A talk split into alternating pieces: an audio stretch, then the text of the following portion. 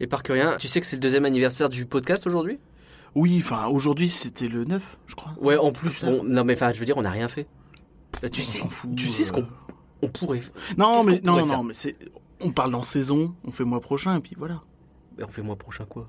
Mais, non, mais on parle en saison, on dit le mois prochain c'est la saison 3, et puis voilà, euh, là on s'en fout. Ah, ok, ok. Mais, mais qu'est-ce qu'on pourrait faire pour fêter ça un peu là? Enfin, je sais pas. Genre, genre, on pourrait demander à Disneyland Paris de nous préparer, tu sais, les gâteaux géants qu'ils ont fait pour les 90 ans de Mickey, qu'ils ont mis dans tous les landes, quoi. Ils nous les font, mais en vrai, et on les mange. Ah oui, oui, parce que de base en plastique c'est moins intéressant. Ah non, non, moi je les veux en vrai qui se mangent. Hein. Non Ouais, ouais, peut-être, ouais. Mais moi j'aurais un truc, tu vois, un peu plus, euh, tu vois, un peu plus euh, intellectuel, tu vois. Enfin, Ouais. relatif, hein. Je voudrais en fait qu'on invite plein de gens, qu'on les mette dans une salle style, euh, sans doute le stu- studio theater, ce serait le plus adapté, je pense. Ouais. Et on ferait une représentation de Cinémagique et un comparatif avec Cinéman. Et le tout en présence de Yann Moix et de Franck Dubosc. Et à la fin, tu sais, on leur parle et on les humilie. Tu fais pourquoi t'as fait ça? Pourquoi ton film il est nul? Pourquoi t'as tout copié? Pour toi, public. Ouais, je vois. Alors, il y a de l'idée. Il y a une idée. Il y sais pas s'ils seront tous d'accord, mais il y a une idée. À côté, je note. Euh, J'avais pensé aussi, on pourrait demander aux auditeurs de nous donner des sous pour qu'on puisse se faire une croisière Disney, mais pour pouvoir la tester, bien sûr. Sais, pour pouvoir faire un beau podcast de test, peut-être une présentation vidéo de ce que c'est une croisière Disney. On leur demande, bon voilà, c'est quoi? C'est euh, vous mettez tous, euh, voilà, euh, 100 balles et, et on s'en sort. Mais est-ce qu'on mettrait pas un plafond à cette cagnotte, genre à 1000 euros, tu sais, parce que. Non, 10 000. Pour être Ouais, sûr. bien, bien, Pour bien, couvrir les, pour couvrir les frais, pour couvrir les frais. C'est pas bête, c'est pas bête. Mais après, j'avais un truc plus local, tu vois, un peu plus euh, communautaire. Ouais, Tu vois, moi, genre, euh, moi, je privatise le Molly Brown. ouais. Et comme ça, tu vois, tu fais un truc un peu western, on invente un peu vraiment dans l'esprit Frontierland, tu vois. Mais genre, on euh, garde l'idée croisière, du coup, d'une certaine façon. Oui, oui, mais sauf que là, tu rajoutes des, des assets intéressants, tu vois. Ah. On pourrait euh, enregistrer un podcast dessus et on ferait des pauses musicales, dont une avec euh, Cotton Eye Joe. Ah. Avec Vincent Lagaffe. Bah oui Mais grave On fait venir Vincent Lagaffe. Bah, Et- Carrément Et tant qu'on y est, et je vais te dire, on l'emmène à Stitch Live et on refait le big deal. Mais oui il, y a complètement, il y a complètement moyen de faire un truc. Non, ou alors, et tant qu'on est sur les personnages ridicules, je vais te dire, on invite Georges Lucas et on lui demande de s'expliquer sur Jar Jar Binks. Genre, on le fait venir là sur un podcast, on lui met une ampoule sur la tronche on lui dit maintenant tu arrêtes tes conneries, tu nous dis pourquoi Jar Jar Binks? Ce serait pas mal, ouais. Ah, J'avoue, c'est pas mal comme idée. comme tu sais, des invités un peu prestige comme ça. J'avais une idée similaire en fait avec euh, Philippe Gas. Et pourquoi Ratatouille ah, Georges Lucas, Philippe Gas, ouais, on, Ouais, on a c'est- un truc. ouais, ouais, ouais, ouais. Alors que Philippe Lucas, pas du tout, tu vois. Ah non, non, non, ça marche pas, ça marche pas, ça marche pas, on s'en fiche. Après, on pourrait braquer plein de banques et on rassemblerait tout l'argent dans un grand coffre et on plonge dedans, tête la première, Hmm. et à la fin, on est toujours vivant. Et pour s'enfuir, hein, pour euh, partir, parce qu'à la fin, euh, tu vois, il faut, Bah, pour échapper risque aux gens. d'avoir deux trois autorités aux fesses, ouais. on prend le petit train des personnages. Et on chante tous en train. Ouais, ouais, tout ça, c'est des bonnes idées. Euh, ou alors, on fait un podcast normal. C'est bien ça. C'est- bien ça. Allez, c'est parti.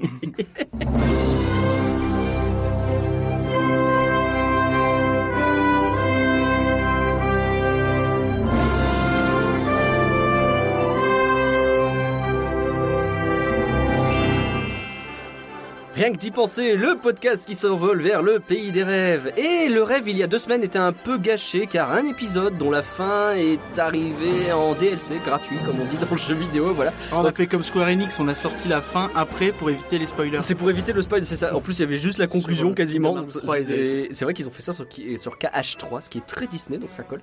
Euh, bref, toutes nos excuses pour ça. J'ai toujours pas compris comment ça a pu arriver, mais euh, pff, bah, ma foi, je ferai deux fois plus attention maintenant, quoi.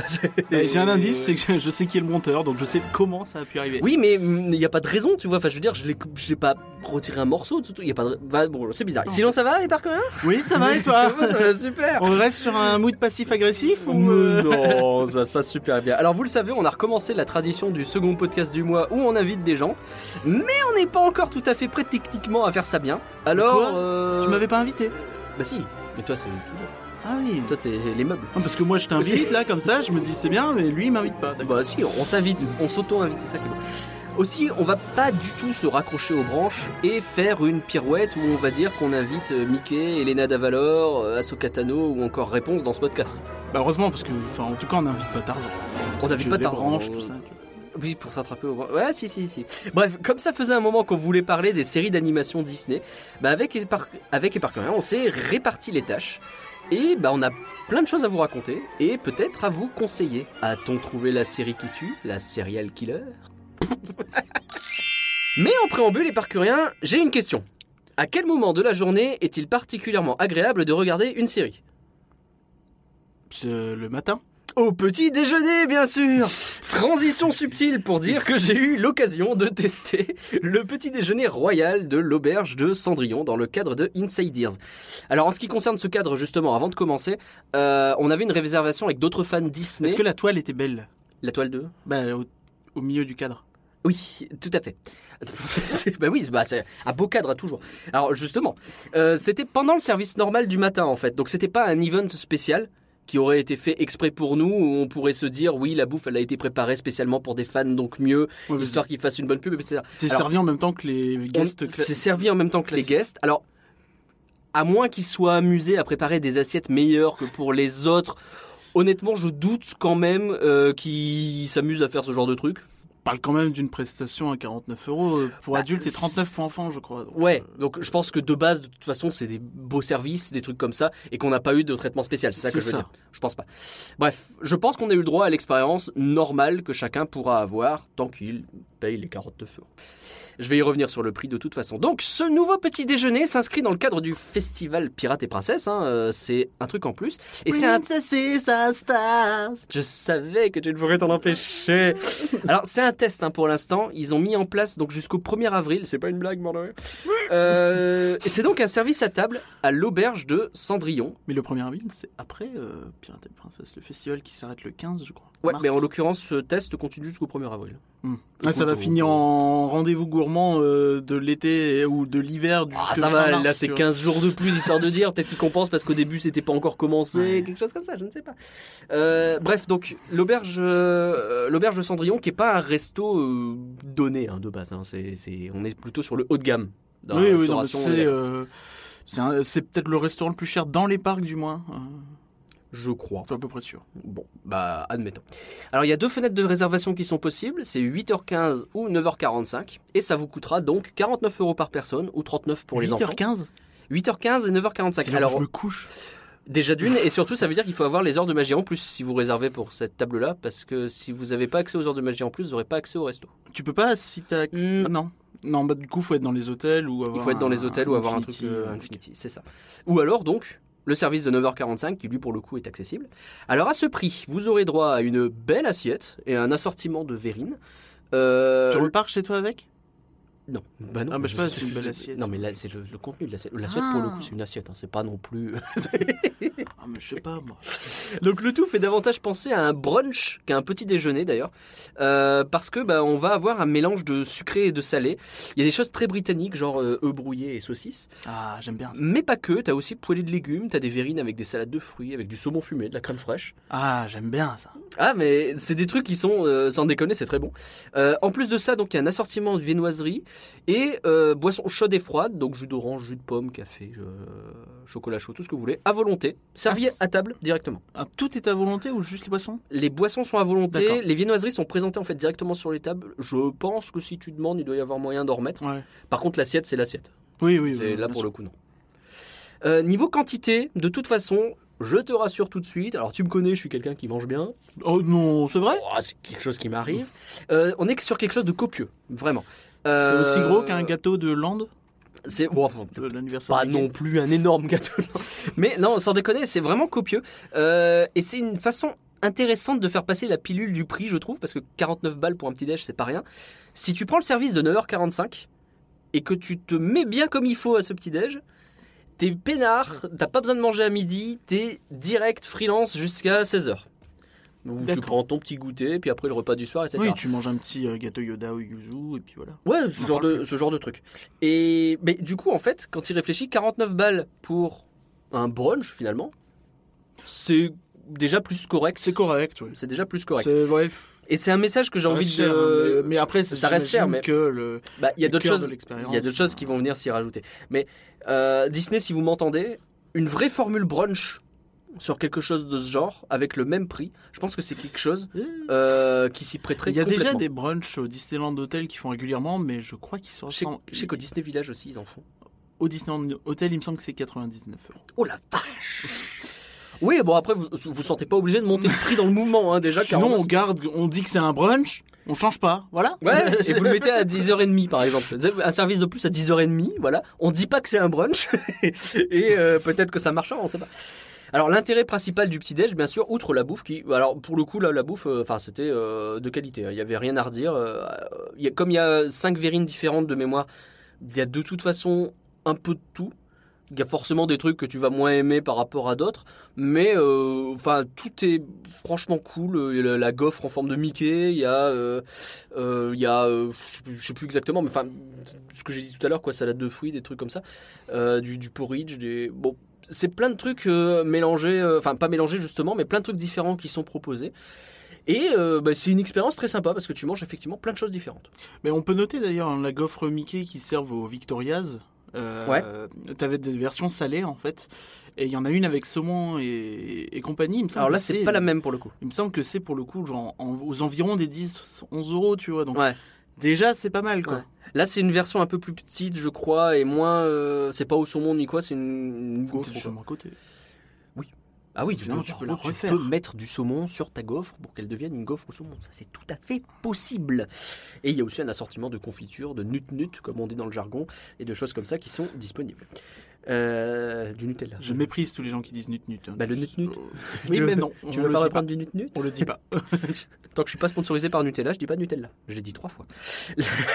Alors l'intérêt principal du petit déj, outre la nourriture bien entendu, c'est la rencontre promise avec les princesses. On a eu le droit à Blanche-Neige, Aurore et Cendrillon, euh, qui sont venus tour à tour à notre table pour discuter, prendre des photos. Alors je suis pas spécialiste en rencontre personnage. Hein, euh, Déjà, genre- ça m'étonne beaucoup que tu aies réussi, toi, à reconnaître Blanche-Neige, Aurore et Cendrillon. Oh, quand même. Bon, d'habitude, euh, Bon, j'ai peut-être entendu les autres dire Aurore parce que j'étais pas sûr. Cendrillon, c'est facile parce que c'est son auberge, donc a priori ça va. Blanche-Neige, on repère. Aurore, ouais, je, du suis- coup- eh, je me suis pas trompé. Mais euh, Aurore, c'est celle qui ressemble à Ariel Dombal, je t'ai déjà donné. à ne pas lui répéter. Elle va peut-être mal le prendre, peut-être pas, on sait pas. Tout le respect pour, ma, euh, pour euh, Ariel. pour. Aurore. Et Ariel, la petite sirène. Euh, alors donc, pour autant, j'ai trouvé que le naturel et l'accessibilité des princesses, tu sais, le- enfin. En fait, elles étaient sympas, pour dire les choses simplement. J'ai trouvé la, la rencontre était plutôt sympa. Euh, et ça fait contraste en fait avec ce que je vois d'habitude comme organisation. Comme je dis, comme j'ai pas l'habitude, je vois ça d'un peu loin. D'habitude, ils font quand même des efforts, ils essaient de rendre euh, la rencontre un peu magique. tu parles des rencontres classiques dans Bah, les, les parcs, rencontres que tu vois dans les parcs où Ouais. tu as les files d'attente ou même euh, tu sais le, le pavillon princesse alors je suis jamais allé dedans mais il faut attendre des heures quoi pour y accéder ou alors prendre un rendez-vous c'est toute une organisation t'en rencontres une peut-être deux hein. Oui, oui, effectivement. là t'en as trois qui viennent à tour de rôle qui viennent prendre un peu de temps avec ta table euh, tu peux prendre les photos etc et enfin c'est vachement sympa quoi Mais C'est déjà un peu le principe qu'ils font hein, dans tout ce qui est restaurant Mm. avec euh, personnage ou brunch. C'est déjà un petit peu le cas, tu vois. Mais ça explique le prix, en fait. Mais c'est pour ça, et donc finalement, quand j'y réfléchis, bah, c'est une formule où tu vas avoir un brunch très copieux qui va te tenir largement euh, pour le reste de la journée, sur laquelle tu peux rencontrer trois princesses d'un coup. C'est 49 euros, 39 pour les enfants, ça me semble pas si pire quand tu réfléchis comme ça. Bah, c'est à la fois très très très bien pour les enfants, mais j'ai envie de te dire que le, le problème avec ça, c'est que si tu veux faire ça avec des enfants, ça veut dire que tu es au moins 3 ou 4. Ça te fait pas loin de 200 balles le petit déjeuner, quoi. Ouais, bien sûr, c'est un budget quoi. Ah bah, C'est un budget. c'est un budget. C'est un budget. budget.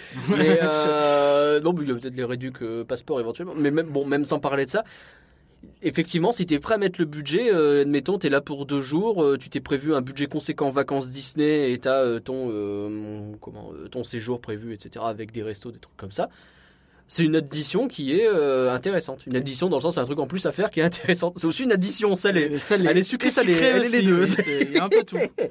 Bon, Mais, juste euh, euh, aigre doux et euh, voilà, j'ai trouvé ça intéressant. En plus, le cadre de l'auberge est parfait pour ça. hein. Ça, de toute façon, bah, ça, Elle ça est magnifique. hein, déjà à midi. Jamais allé. mais- L'auberge, alors ouais, pour l'avoir visité, du coup, euh, vraiment très sympa. Euh, Il y a des grands portraits avec les princesses qui sont un peu partout. T'as- Ouais, c'est un cadre royal en fait. T'as l'impression d'être dans un château. C'est très sympa quoi.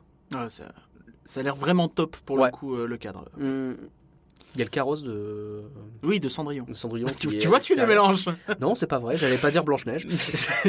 le carrosse de Cendrillon qui est à l'avant et enfin qui est sur le côté que j'avais jamais, bah, j'étais jamais rentré dans cette cour-là en fait, ce qui est idiot. Bah, une euh, époque, ils faisaient des, des rencontres. C'était une photolocation en fait, le carrosse, il me semble. Ah, je je rencontrer des princesses à cet endroit-là.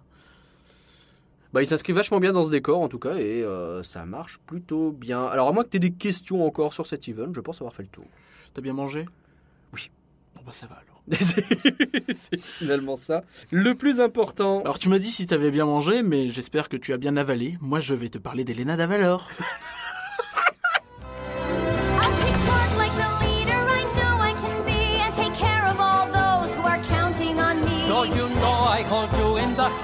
highest esteem, there's more to good leadership than it may seem. Still, I know I'm ready to rule. But you still have some learning to do.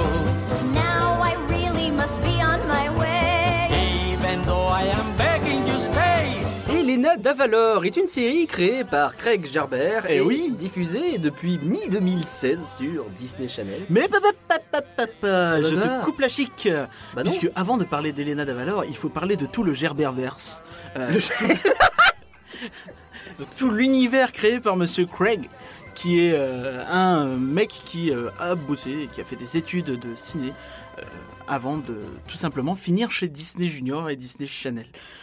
Je dis Disney Junior. Pourquoi? Parce que sa toute première série, son premier vrai projet d'envergure, c'est celui d'une princesse, une princesse Disney. Tu vas me dire. euh, Bah Blanche-Neige ah, non Aurore Non, non, non, c'est celui de Princesse Sophia. Ah, ou euh, ah bon Sophia the First. Sophia the First? Euh, Faya, j'ai un doute. Non, Fia. So- Sophia. Sophia. The First The First, yeah. Elle est russe Euh, ou pas du tout Elle est pas russe du tout et on va en reparler, tu vas voir, ça va Ah. être rigolo à la fin de, de cette partie. Tu vas voir. Ok. Bon. C'est qui Sophia? Sophia, c'est une petite fille de 8 ans, comme ça, tranquille, qui vit avec sa mère euh, qui est cordonnière. D'accord. Ah, on commence sur des bails euh, de type, de type roturière, quoi. Ouais, voilà, totalement. Euh, il se trouve qu'un jour, le roi de son pays, que j'ai oublié de noter, euh, demande à sa maman euh, d'aller au château pour régler un problème avec ses, des chaussures. Voilà, en gros. Oui, bon. Et euh, du sens, il se trouve que a priori ils se sont bien aimés. et Ah. peut-être qu'il a trouvé que c'était chaussures à son pied, je sais pas. et et, euh, ils se sont Vous mariés. Cendrillon Ils se Oui. sont mariés, donc et, euh, c'est ainsi que Sophia the First, qui est toujours pas Sophia d'ailleurs, Oui, se pas. retrouve euh, princesse euh, de son royaume dont j'ai oublié de noter le nom. Mais elle était déjà née ou elle naît de. elle avait 8 ans, j'ai dit. Donc elle avait déjà. Donc en fait, c'est- son beau-père, c'est le roi. Oui. D'accord. Il est où le vrai papa? Je ne sais pas. Ah, il y a, Je, y a- à il y a- mon il y a avis, une il est mort parce que c'est le de papa. euh, de chez Disney, tu vois. Je- on va dire qu'il est mort. Et Admettons. Oui, c'est vrai que oui, les parents de. Oui. donc, euh, le principe de cette fille, c'est qu'elle va devoir donc euh, se faire un petit peu à la vie de château, à la vie royale. Elle a un demi-frère, une demi-sœur qui sont un petit peu des, des garçons pourris, des enfants pourris gâtés, des choses comme ça. Ah, mais euh, quoi C'est Javotte et, et l'autre là, Gertrude? Oui, euh, non, c'est pas Anastasie, mais euh, en fait, c'est un frère et une sœur, hein, pour ceux qui écoutaient pas euh, comme toi. Bah, ça peut. et en fait, donc, Javotin. la petite Sophia va se retrouver avec un cadeau que va lui faire le roi, donc son beau-père, le roi Roland II, hein, pour ceux que ça intéresse, Bon, pourquoi pas. qui sera une amulette. Pas du tout un truc qui fait du feu, hein, une amulette la boîte euh, qui s'appelle l'amulette d'Avalor, tu vois. Et euh, elle, ça lui donne des pouvoirs cette amulette, ça lui permet pas mal de choses. Ah, mais genre comme. euh, D'Avalor. Ah Oh Chut, Oh ne spoil pas. Ah, bah non. Euh, donc ça lui donne quelques pouvoirs magiques. Ouais. Donc elle peut parler à des animaux, elle peut faire des choses comme ça. C'est selon un système de bénédiction, malédiction, selon si elle fait des choses bien ou des choses pas bien. Ouais. Euh, euh, elle peut invoquer des princesses Disney, des choses comme ça. Elle se, elle se bat un petit peu contre un sorcier qui s'appelle Cédric. Voilà. Euh, il Rien à voir avec le blond non plus. euh, non, le non, gamin, non, du tout, du tout, euh, du tout, que dalle. Amoureux de. Que comment dalle. elle s'appelle Shang Shen? Je ne sais plus. Euh, J'ai plus rien, hein, c'est son nom. les trop. Me regarde pas Donc comme c'est une série un peu, un peu euh, vraiment pour le coup très très enfantine, très euh, preschool, tu vois, comme on dit, euh, Mm. donc avant l'école. Euh, Ouais, pour les très petits, quoi. Voilà. Donc dedans, il y a les trois bonnes fées de la Belle au Bois dormant qui gèrent l'école royale dans laquelle elle va pour apprendre à devenir princesse. Parce que d'accord, elles sont là, très bien. Donc elle peut invoquer les princesses Disney, comme j'ai dit, avec son amulette, tout ça. D'accord. Et euh, voilà, donc à partir de donc ça a énormément marché. Donc la série a commencé en 2012 Ouais. et euh, la troisième saison, donc euh, voilà, elle commence à se passer des trucs. euh, Elle a, elle, a- elle, a- elle vit sa vie, quoi, tu vois. Enfin, elle bat les méchants, elle découvre des nouveaux trucs, notamment une bibliothèque secrète. Et Ouais. donc euh, c'est là qu'on arrive à euh, Elena et le secret d'Avalor, donc qui est un téléfilm, Ah. un téléfilm dont l'héroïne s'appelle Princesse Sophia, donc. Euh, Dans celui-ci, en fait, euh, au tout début, t'as Sophia qui est dans sa classe et qui a euh, un petit rêve éveillé comme ça, et qui voit une nana qui est un peu en galère, je sais pas quoi, euh, tu vois. Elle va dans sa bibliothèque secrète, elle fait des trucs chelous, j'ai pas tout compris. Et euh, en gros, elle se retrouve avec euh, devant Alcazar. Euh, je t'expliquerai qui c'est euh, au fil du temps. rien à voir avec le général. Alcazar de Tintin. Non, toujours pas. Rien à voir avec Alcazar Picsou. ni- Non. Ni avec le Pokémon. non plus. Euh, Bah comme il y a des c'est des méta univers dans tous les sens, moi j'essaye de comprendre. euh. oui, mais essaye de comprendre et pas de mélanger dans l'esprit des gens. Donc Alcazar. Donc Alcazar, il explique à Elena euh, la vie un petit peu d'une d'une fille qui s'appelle. euh, elle- il explique à Sophia la, la vie d'une fille qui s'appelle Elena. Donc, Ok, donc Euh, en fait on est sur on est dans le royaume de est dans, le sa bibliothèque Sophia. secrète. Dans sa elle. bibliothèque, elle voit Alcazar qui Ouais. lui parle d'Elena. C'est ça. D'accord.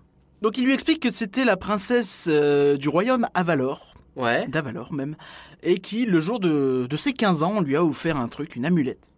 Décidément.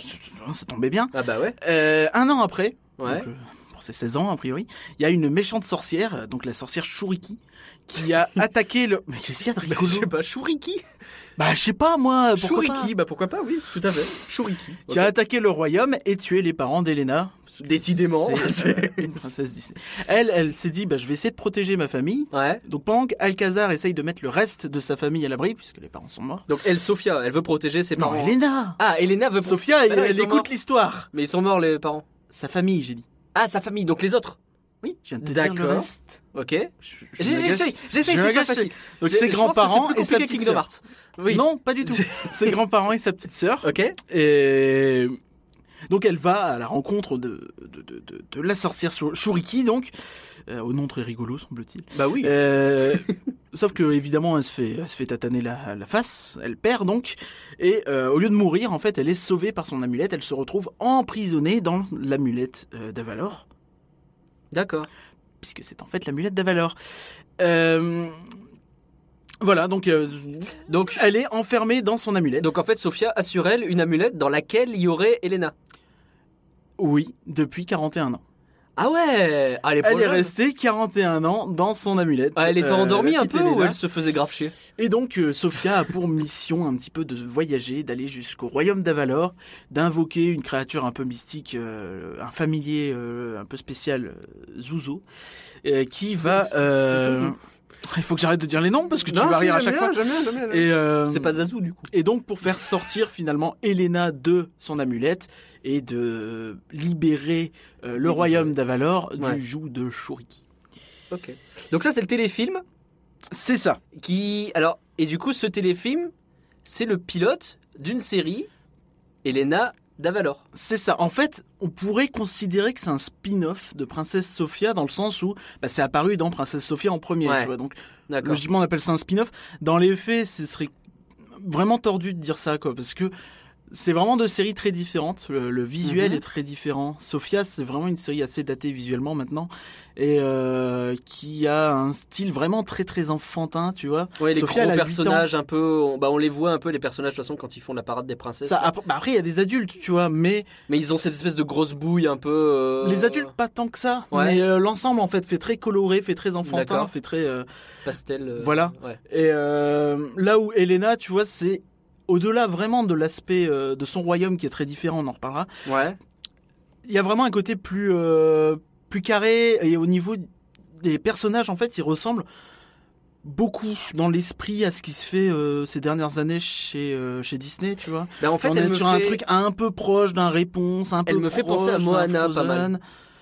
Elena oui, oui, oui, je vois ce que tu veux dire, mais enfin c'est vraiment ça quoi. On est sur ce genre de rendu. Hmm. Les personnages ont un peu un look comme ça de pas si loin que ça de films Disney, bon, moins détaillé bien sûr, Oui, bien sûr, mais euh, Mais finalement, on n'est pas très très très loin de tout ça. Et justement, les modèles sont pour le coup très très bien fichus, je trouve.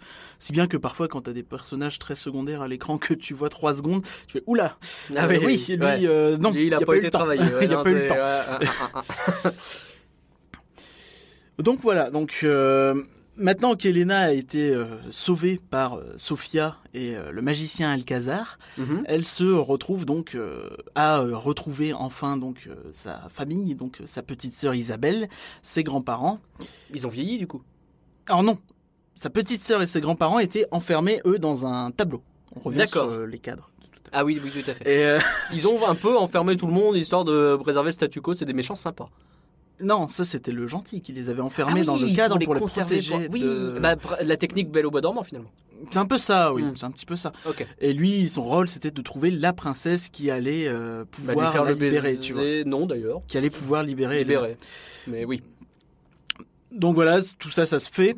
Euh, et maintenant, donc, on, se- on va passer au premier épisode, si tu veux, d'Elena et revenir vaguement sur comment se présente la série. Bah oui. Donc, tu es Elena, qui a donc 16 ans, qui euh, Oh, s'attend donc à, à devenir princesse. Ouais.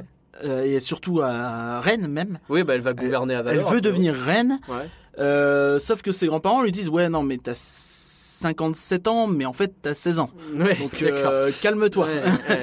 Et donc finalement, il y a un épisode où elle essaye de prouver qu'elle peut être reine, elle fait plein de bêtises, du Mhm. coup, euh, finalement, elle est pas reine. Ah, ça s'est fait hein, euh, dans Game of Thrones. euh, on voit des Ouais, rois, mais c'est pas pareil. Et, euh, 16 ans, c'est déjà pas mal. et donc elle se retrouve, tu vois, finalement, à élire un conseil. D'accord. Et donc elle va régner sur Avalor avec un conseil donc qui comprend ses grands-parents. euh, Ah oui, ah oui, d'accord. Le chancelier Esteban, qui est son cousin et qui, euh, lui, pour le coup, Ouais.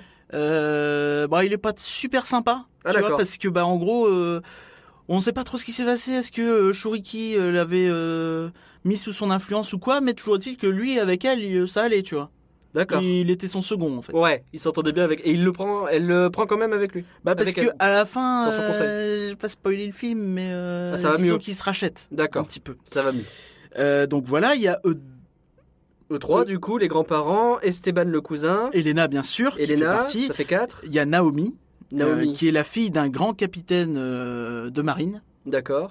Donc de bateau, hein, cas où. D'accord, d'accord. Euh, donc voilà, ça c'est le conseil euh, d'Avalor. On est d'accord qu'en termes de représentation euh, du peuple et autres euh, choix de membres du conseil, il y en a quand même vachement sur la famille proche et le chef de l'armée, quoi. Je veux dire, Pas vraiment en fait. le- c'est pas la, hyper démocratique la cette histoire. Naomi, pour le coup, la nana, elle la raconte dans le premier épisode et elle l'aide à libérer sa sœur qui s'est fait kidnapper par euh, une espèce de petit monstre. Ok. Ok, ok, ok. Ouais, démocratiquement, je pense qu'il y a moyen de discuter. Ouais, c'est discutable. mais donc, y a, à part ça, il y a d'autres personnages qui vont un peu tourner autour de tout ça, notamment Uh-huh. Matteo, qui est assez important, qui est le petit-fils de Alcazar, Ouais, qui était le magicien royal euh, d'Avalor. ouais. Donc lui c'est le petit-fils, il a, il a aidé euh, beaucoup euh, Sophia à libérer Elena.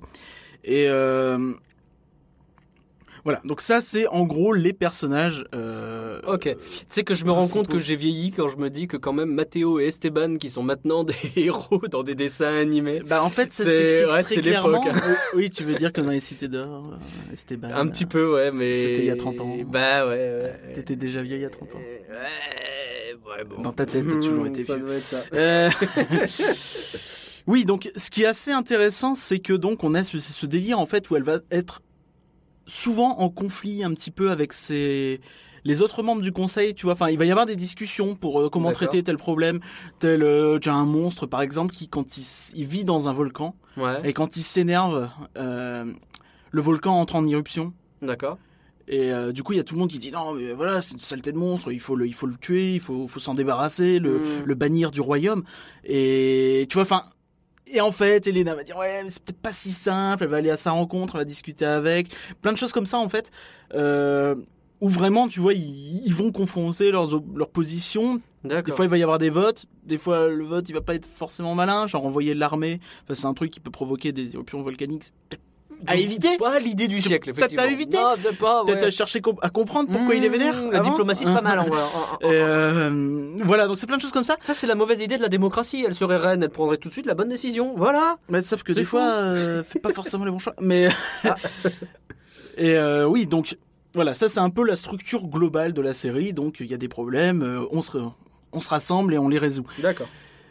Dans les faits, euh, c'est plutôt bien fichu. De ce que j'ai vu, j'ai été plutôt surpris. En fait, j'ai- lancé la série un peu en traînant les pieds. Hein, je vais pas te mentir. C'est que euh, voilà, tu, enfin, tu tu lances une série comme ça, tu fais oui, bon, c'est vaguement Disney Channel Junior, c'est un peu entre les deux, Elena pour le coup. Ça a commencé sur les deux. Maintenant, c'est moins euh, preschool que. C'est beaucoup moins presque. Sophia. Tu as de base en fait le fait qu'Elena ait 15-16 ans. Oui, ça vise tout de suite un peu plus directement, âgé. Ça ouais. change beaucoup de choses. D'accord. Euh, elle a une petite sœur, tu vois, dans- Mm. dont elle doit s'occuper. Bah, la petite sœur a pas de parents, tu Bah, vois. Fatal donc, Bordon. euh, la petite sœur est aussi assez intéressante comme personnage. C'est pas juste un token, euh, une petite fille machin, tu vois. Elle est un peu scientifique, un peu artiste, un peu Ah, tout ça. ouais. Donc, il va y avoir des, des, des débats, puisque Elena, elle doit apprendre à devenir reine. C'est le but du conseil, c'est de qu'elle se forme pour devenir Mhm. reine toute seule plus tard. Mais euh, d'un autre côté, elle a pas envie de laisser sa sœur sur le côté. euh, tu vois, enfin, il y a plein de choses comme ça. C'est assez intéressant. Et euh, d'un point de vue visuel, Ouais. euh, là, euh, c'est un peu compliqué. Disons qu'il y a des très bonnes choses. Donc, Mhm. comme je l'ai dit, les modèles des persos principaux, franchement, pas grand chose à redire. C'est vraiment plutôt, plutôt joli. Tu sais que je suis assez difficile sur ce genre de choses. Oui. Et On va en reparler, je pense. on verra. Ouais. c'est vraiment plutôt joli, ça marche bien en fait dans l'esprit, dans l'univers. Euh, au niveau des décors, là c'est plus compliqué. Il y a deux, il y a deux types de décors différents en fait. Quand tu les vois de loin, Mhm. euh, ça ressemble à de la peinture. Je pense que c'en est. tu vois. Donc de la 2D, donc un truc plat. C'est plutôt joli. Et c'est très très joli. Ouais. C'est vraiment superbe. Euh, Il y a vraiment des trucs très jolis. L'univers globalement est très joli et très très recherché. Ça c'est top.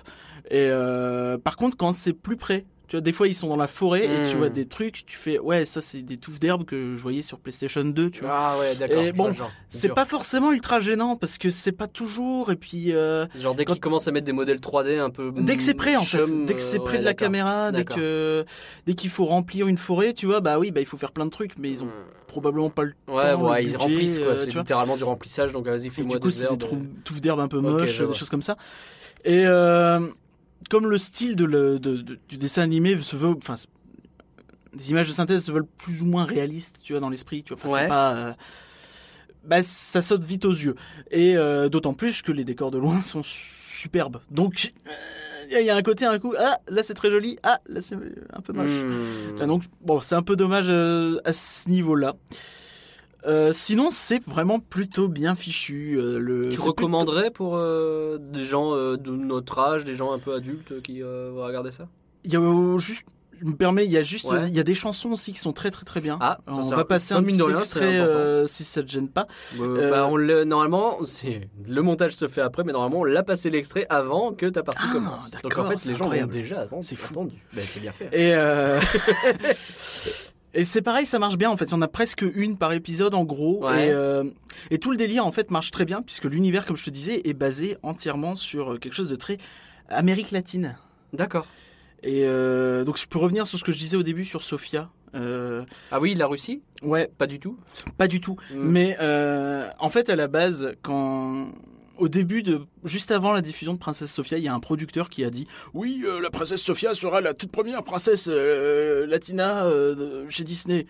Bon, euh, il s'avère que pas du tout. Elle est blanche et rousse et machin. Oui, oui, Mais sa, c'est loupé. sa mère aurait vaguement euh, D'accord. serait vaguement originaire d'un pays Mm. euh, un peu inspiré de l'Espagne. Ouais, Son père d'un truc. Mais si, regardez au 8ème degré là, elle est latino là. son père plutôt de la Scandinavie du coup. D'accord. Bon, bah, ouais, voilà. ouais, Et euh, mais du coup, Oh, en fait, suite à ça, ça avait fait beaucoup de bruit à l'époque ouais. et ça a donné l'idée à, à Craig, Craig Gerber, Donc, Craig ouais. monsieur le créateur des deux séries, Ouais. de faire une princesse plutôt latine pour le coup. D'accord.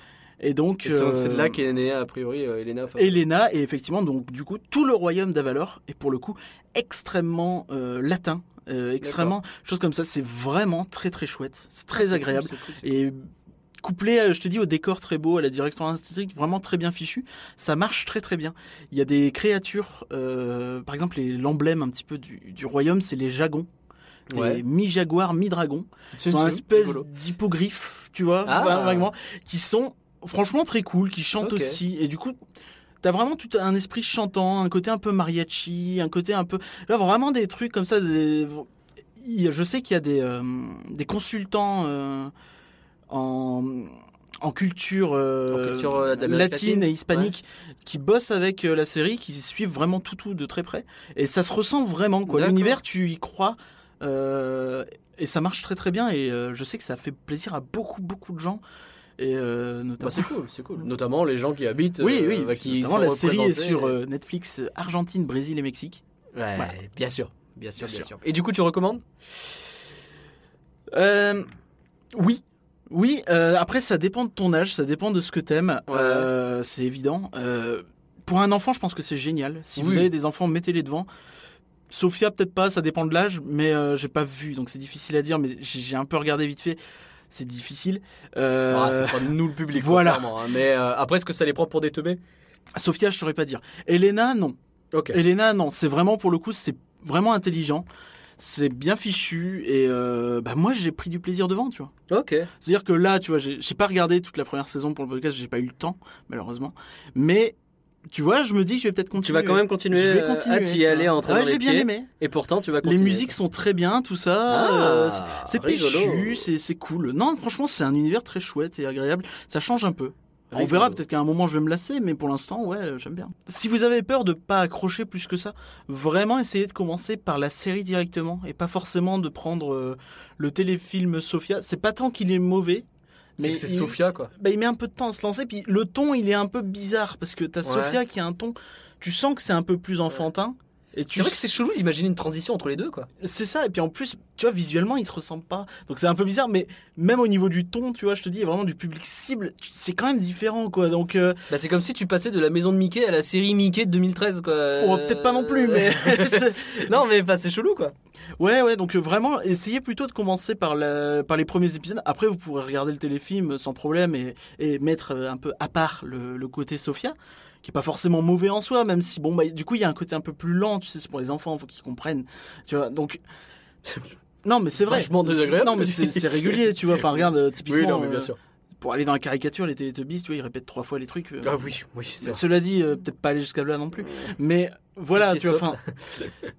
Donc vraiment, essayez de commencer plutôt la série. En plus, le premier épisode est très cool et il recontextualise de toute façon ce que ce que je vous ai expliqué au début. Donc vous serez pas perdu. Hein. Et puis de toute façon, maintenant, vous l'avez l'explication, puisque Éparcurien a fait le travail. Mais oui. Bon, ça veut dire que la prochaine parade. euh, La promenade la princière. promenade princière, tu chanteras encore plus Elena Ah au bah oui. Favalor qu'avant. Euh, Bah, le prochain Disney Fan Days, je t'annonce qu'on va faire les rencontres personnages avec Elena. Oh, oh, bon. Et on va peut-être faire Disney Junior Live on Stage pour aller voir Princesse Sophia pour que je lui demande comment elle va Elena.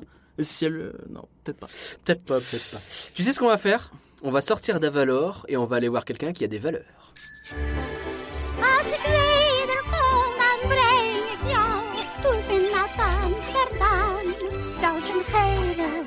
Duizend wensen jou het allermooiste wat mijn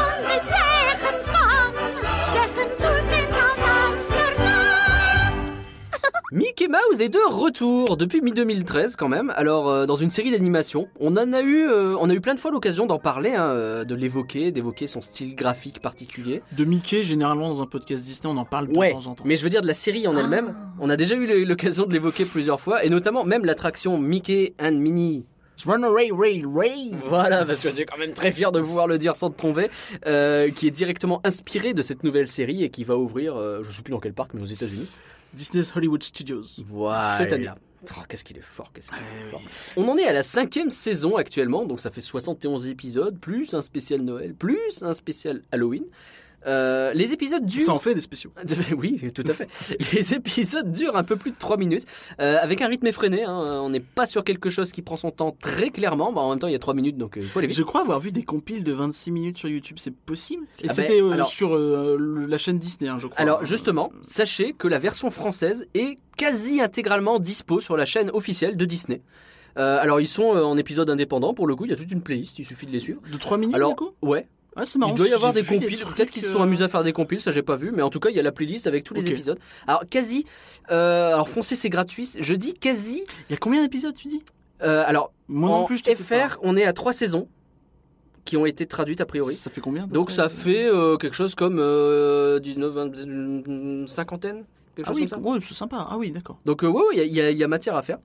Et euh, donc je dis, elles sont quasi toutes sur YouTube euh, français parce que il y a, j'ai vu un épisode qui se passe en France mais qui est bloqué que en France. Alors, est-ce qu'il est trop cliché parce que ça s'appelle Croissant, Arc de Triomphe, machin, tout ça Parce qu'ils n'ont pas. payé les droits, euh, de- parce qu'ils les pas- droits d'image de la Tour Eiffel. J'ai aucune idée de pourquoi. Non, coup, ils se sont véritablement. dit on va le bloquer en France, ils vont pas s'en rendre compte. Véritablement, je ne sais pas pourquoi, mais effectivement, il y a quelques épisodes comme ça. et En tout cas, il y a celui-là qui est bloqué en France. C'est possible qu'une chaîne ait, euh, ait pris l'exclusivité, je sais pas, pour faire un event à un moment qu'on n'a pas fait attention. C'est Euh, chelou.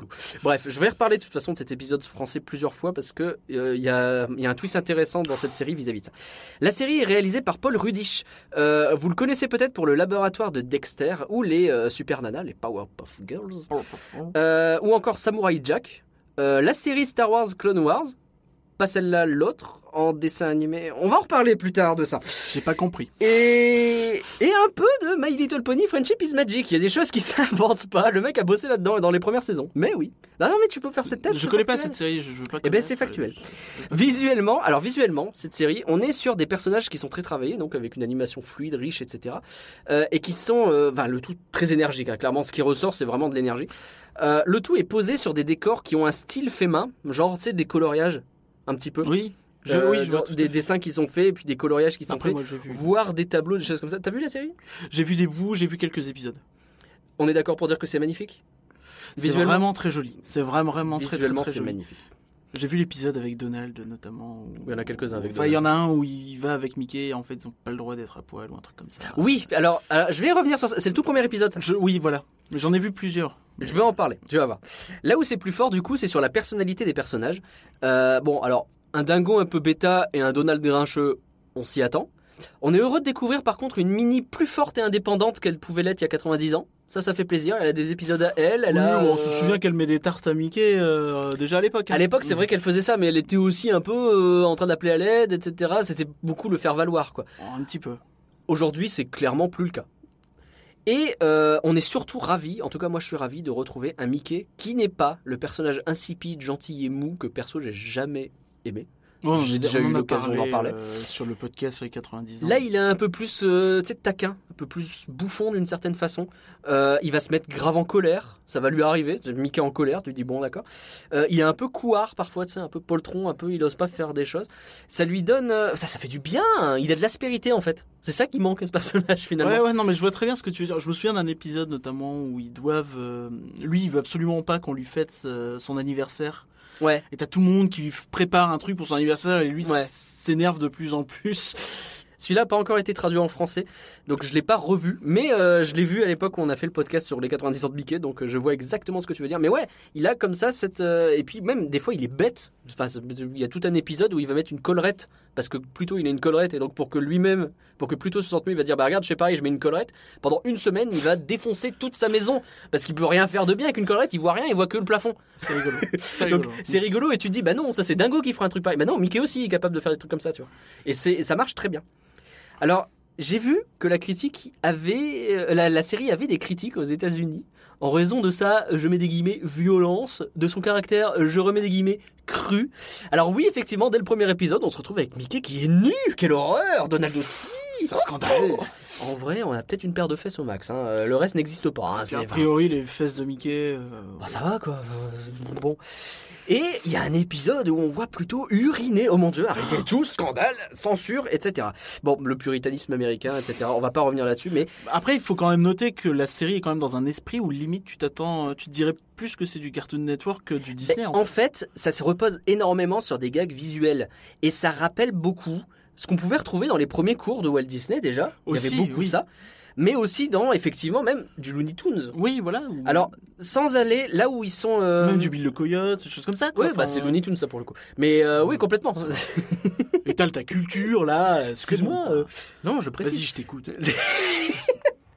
Là où c'est différent d'un Looney Tunes, justement, c'est qu'ils évitent, je trouve, les trucs très clichés.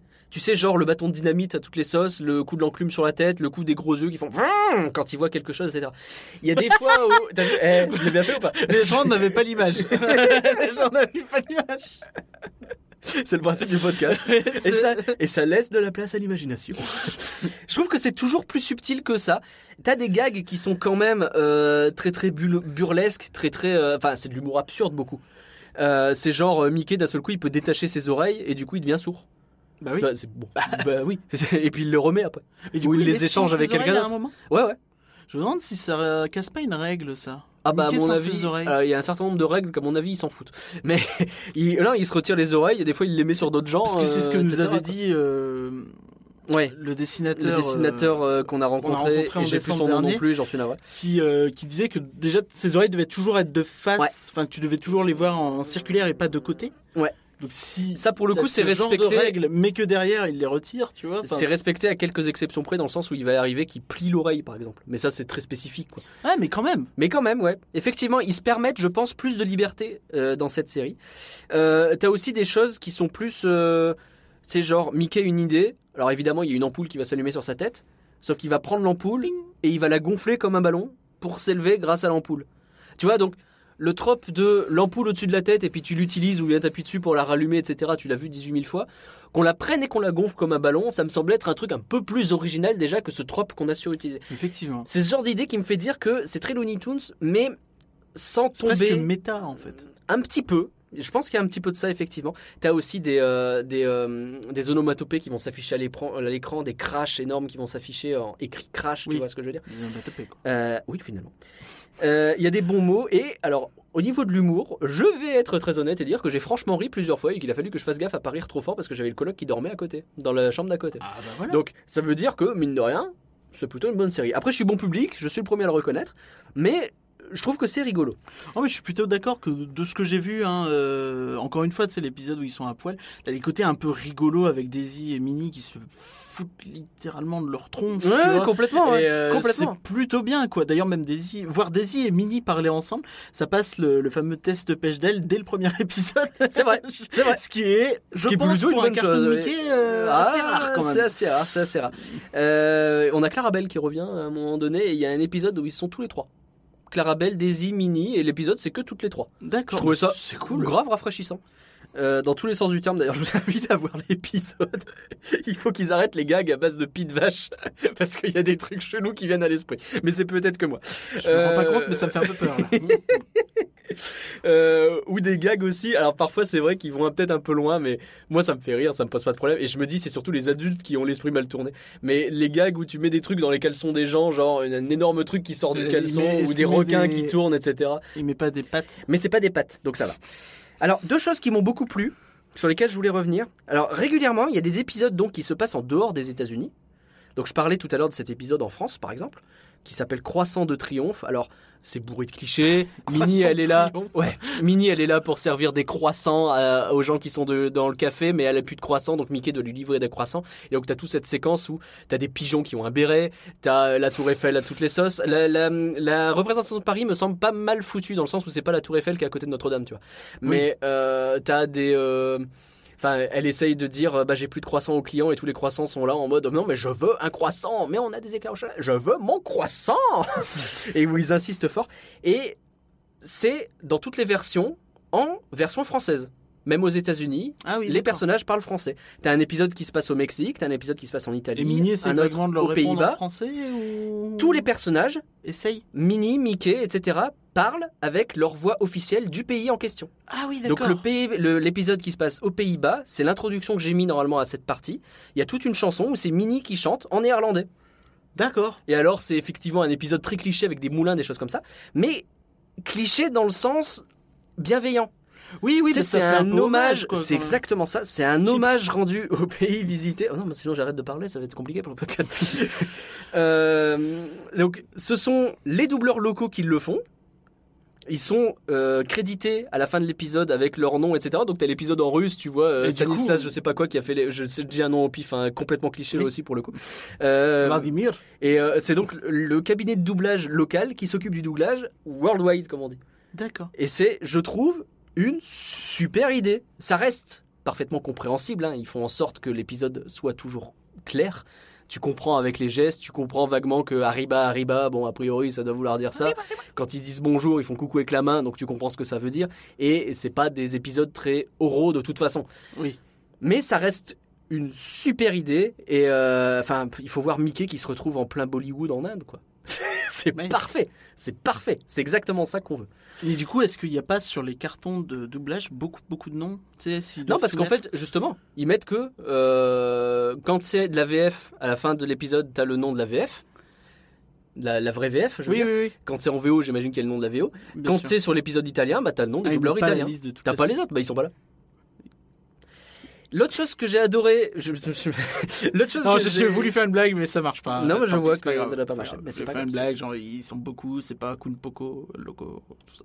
Ah oui, Ils sont locaux, tu vois. Enfin, je- voilà. Bon, non, ça marche moyen. Ça ne marche pas. C'est pas grave. Mais On- ça on arrive, on arrive.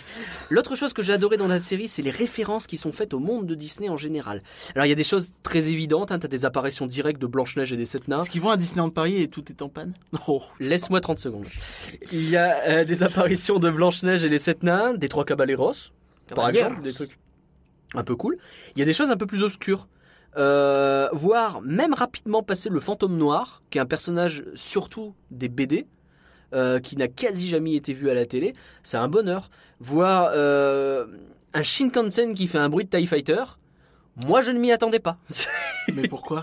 Bah parce qu'il passe comme ça, et effectivement t'en as plusieurs, et t'en as un qui passe et il fait un bruit un peu de TIE Fighter. Mais pourquoi? Je ne sais pas, mais c'est un, un bel hommage. D'accord. Ou encore, dans l'épisode qui se passe à Paris, Mickey se retrouve projeté à travers un château de princesse dans lequel se trouve Cendrillon, pour finalement atterrir au pied du château dans un carrousel. Est-ce Oh. que c'est une référence à Disneyland Paris? Peut-être. Laisse-moi le droit de Je penser que c'est possible. C'est possible. Un dernier exemple, dans un, dans un épisode, t'as un, singe qui a volé les vêtements de Mickey. Il se retrouve de nouveau à poil, du coup c'est décidément une thématique. Euh, et donc le singe se fait passer pour lui auprès de ses amis. Euh, il se retrouve donc à conduire un bateau, le singe. Et derrière lui, on a Minnie, Dingo et Donald qui ont des instruments de musique. Et qu'est-ce qu'ils font Steamboat Effectivement, l'air que sifflait Mickey il y a évidemment. 90 ans dans Steamboat Willie. Ce qui est bien, c'est que c'est pas juste du fan service, tu vois. Ça colle parfaitement à la- Oui. à l'épisode parce que t'as le singe, bah, il peut pas siffler ni quoi que ce soit, donc il est juste en train de faire l'idiot avec sa barre. Oui, Et derrière, Ah, comme t'as les trois aussi, qui euh. font de la musique parce que ils pensent que c'est Mickey. Et donc c'est logique de faire cette musique-là, etc. Et t'as Mickey au loin qui les voit faire ça et qui se dit, putain, il est en train de faire mon jingle, quoi. C'est le mon jingle au début des films d'animation, ça suffit maintenant, et qui est vénère, quoi. Donc c'est très méta, c'est pas juste fanservice, c'est, je trouve, bien fait. Donc, en bref, foncez. Je trouve que c'est vraiment une super série. D'accord. Est-ce que je t'ai convaincu d'y aller? Oui, non, mais je suis en train de me dire, tu sais, là, j'ai l'impression que les gens, ils vont devoir regarder beaucoup de choses. hein, euh, Écoute, euh, c'est possible. C'est possible, c'est possible. Mais oh, je me rassure en me disant que peut-être tu as la réponse. Princess Rapunzel, may I present your most humble subjects? He won't let my sheep graze next to his without a fight. How can I cut hair with this guy fiddling day and night? Lately, half the city's overrun by cats and kitties. Eating everything. Right. Pastureland is public, I decree you'll have to share. Earplugs will do wonders, you'll receive a royal pair. Thanks. Henceforth it is written, we'll feed every cat and kitten here within the palace square. Fair? Réponse, la série, développée par Chris Sonnenbourg et Shane Pigmore. C'est vrai, je vois son nom à la fin des des épisodes. Ça semble générique. logique finalement. Euh, qui soit crédité dans le générique quand ils ont créé, ça me semble être pas Non, mal. mais je dis pour que les gens ils sachent que tu dis pas toujours des bêtises. Bah, je dis jamais de bêtises. Et diffusé depuis le 10 mars 2017 avec le téléfilm Réponse 2 points, moi j'ai un rêve. Euh, Qui s'appelle en anglais Before Ever After. Ever After étant le nom de, euh, du court métrage Le mariage de réponse. Ah donc ça se passe avant Avant. le mariage. Voilà. Ah c'est intéressant. Déjà une petite info. Et actuellement, donc, on en est à la deuxième saison avec 32 épisodes qui, a priori, font 22 minutes, mais il y a des spéciaux à 44 minutes et le film qui fait 55. Euh, oui, oui, c'est ça. C'est ça, tout à fait. Donc, en fait, il y a vraiment pas mal de spéciaux pour le coup. Ouais, Tu vois, genre, c'est euh, ce que j'ai eu l'impression de voir euh, quand j'ai commencé à regarder la petite fiche Wikipédia. J'ai oula, ça part un peu dans tous les Si sens tu, regardes, si tu regardes la première saison, en fait, t'as euh, bon, t'as déjà t'as le pilote de 55 minutes. T'as l'épisode euh, 16 qui fait euh, 45 minutes, donc double épisode en fait. Ouais. Et le dernier aussi double épisode. Donc D'accord. Ça fait pas mal quand même. pour En le- gros, c'est mi-saison et fin de saison où il double plus le pilote, quoi. C'est Ouais, ça. c'est pas mal. C'est pas mal. Donc c'est quoi comme série tu Mais oui, c'est demander quoi comme série? Eh ben, c'est le. Tu connais la fille, euh, elle a les cheveux et ils sont longs? Bah non. Bah voilà, si. Non. Ben non. Alors, c'est vrai je suis- qu'au alors début, ça se passe à la fin du film? Alors ça se passe après le film, Bon. effectivement. Alors du coup, on est d'accord que c'est une brunette. Ça se Cheveux passe courts. six mois après. Effectivement. Bon. Donc, Donc, euh, alors, ce qui se elle- passe. cheveux courts. Ah, je- Elle, elle est brune. je Ah non, mais à un moment donné, il va falloir que c'est du sang. Moi, je tout dirais ça. plutôt que c'est châtain, mais après Ouais, on peut discuter. Après on peut discuter. À la rigueur, mais en tout cas, c'est court et c'est pas magique. Effectivement. Donc, qu'est-ce qui se passe Hmm. Euh, Réponse, elle a retrouvé ses parents, elle vit au château, elle est la princesse, bon, pas encore officiellement, justement, c'est l'objet du premier film, parce qu'ils aiment bien faire ça dans les, les trucs. Euh, au début, c'est comme, ouais, c'est le couronnement. C'est bon, les gars. je- Ça, on en a vu des couronnements, y a pas de problème. Oui, c'est ça, c'est... euh, C'est euh, le renouveau aussi qui commence. Ah, c'est le jour du couronnement. Et- oui. Euh, oui, voilà, vrai, tu vrai, vois, c'est ça vrai, me... c'est euh, je- peut-être parce que j'ai enchaîné les deux séries, du coup, euh, enfin, Avalor oui, et... oui, euh, bon. Bref, ça fait Arrêtez six vous mois. maintenant. Ça fait plus ou moins six mois qu'elle est là-bas, et donc elle va, euh, donc à ce moment-là, être élue princesse euh, officiellement. Toujours pas. Élue, nommée... euh, Ouais, plus veux. nommé a priori. hein. En termes de démocratie, encore une fois, on est sur quelque chose d'assez euh, limité. On s'en bat les reins. Très bien, euh. Donc, qu'est-ce qui se passe euh, dans ce dans ce film? En fait, c'est que tout simplement, réponse, eh ben, elle est avec son père et sa mère, euh, qui sont donc le roi et la reine. Et euh, son père, en fait, il est un petit peu, euh, tu vois, il se sent un petit peu coupable de, du fait que Réponse a été kidnappée euh, quand elle était petite, tout Ouais. ça.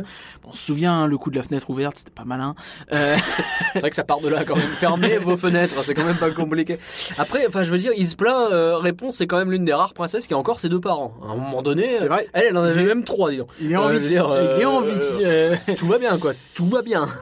Et donc, il est un peu protecteur avec sa fille. D'accord. Ce qui fait en fait que tu te retrouves dans un schéma où ta réponse qui a été enfermée 18 ans dans sa tour, Ouais. a 18 ans, Qui a envie de sortir, a qui a envie de envie de- sortir, et là elle arrive dans le château, on fait ouais bon écoute euh, c'est bien, tu peux te promener, mais euh, Mais dans le va- château. dépa- dépasse pas le- les murs de, du royaume, Ah, dépasse pas le royaume.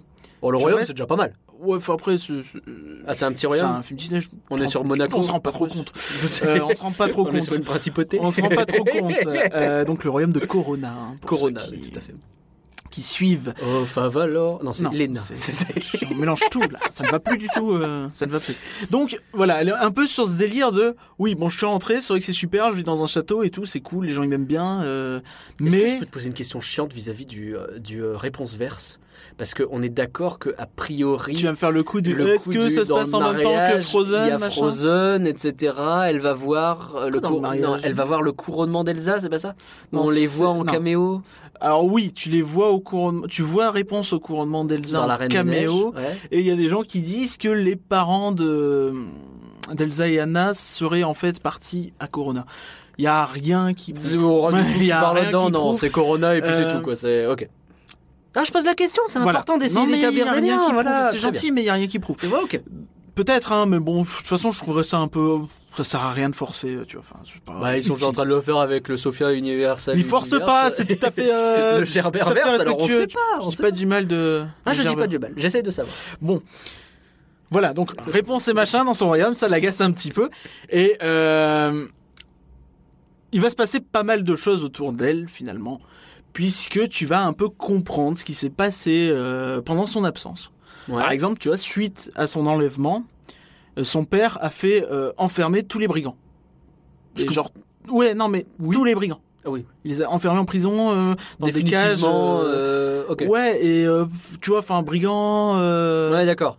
Genre, Ouais. ouais, On est sur un genre de, de T'as peut-être claqué, euh, claqué la porte sur une vieille dame. Mm. Ouais, t'es peut-être un brigand, tu vois. On est sur un genre de politique ultra sécuritaire, tu veux dire. Ouais, tu, Mm. tu es sur le mec qui a des remords et qui est euh, vraiment en, en surprotection et un petit peu en. Ouais, en overréaction, quoi. un peu coupable, quoi.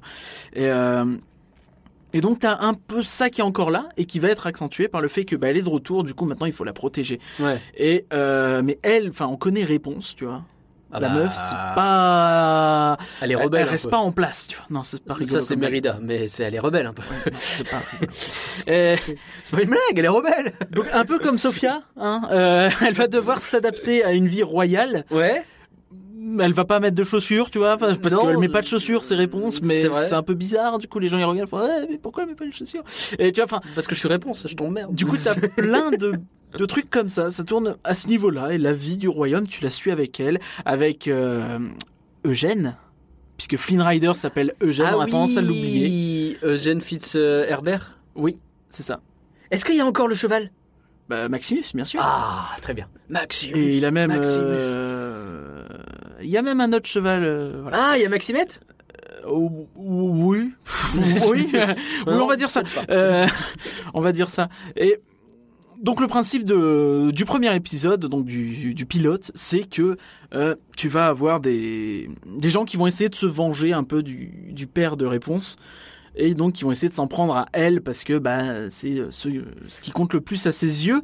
Parce qu'il est trop sécuritaire, c'est pour ça que les gens veulent se. Parce que, euh, oui, parce que, bah, disons que sa politique de l'époque, elle a brisé des vies, tu vois, peut-être brisé des familles. Ah oui, carrément. Euh, bah, voilà, c'est pas évident, quoi. Enfin, Mm.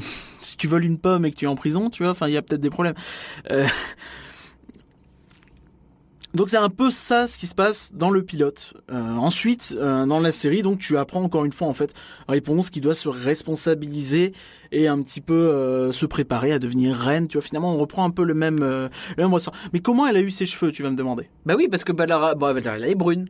Voilà. L'instant, châtain, on discute, voilà. etc. Mais cheveux courts, pas magique. Cheveux courts, effectivement. Voilà. Donc il se passe que Et alors, ils reviennent ses cheveux. comme je te dis, elle, elle veut se barrer. Ouais. Elle veut se barrer, donc elle parle avec sa copine Cassandra, qui est euh, plus ou moins la qui est la fille du chef de la garde royale Décidément. et encore. qui est aussi euh, un peu sa conseillère, un peu sa un peu sa, Sa dame, confidente. tu vois. Euh, Je sais Ah pas, oui, d'accord. un peu son assistante, oui, je- j'ai oui, plus oui. le Bah, terme. sa mais- servante, quoi. Ouais, mais pas tout à fait parce que enfin c'est un peu flou, mais ouais, enfin c'est sa pote. Dans tous les cas, c'est sa pote. C'est sa pote Ouais, c'est et euh, elle passe son temps à se battre avec. C'est sa euh, sista.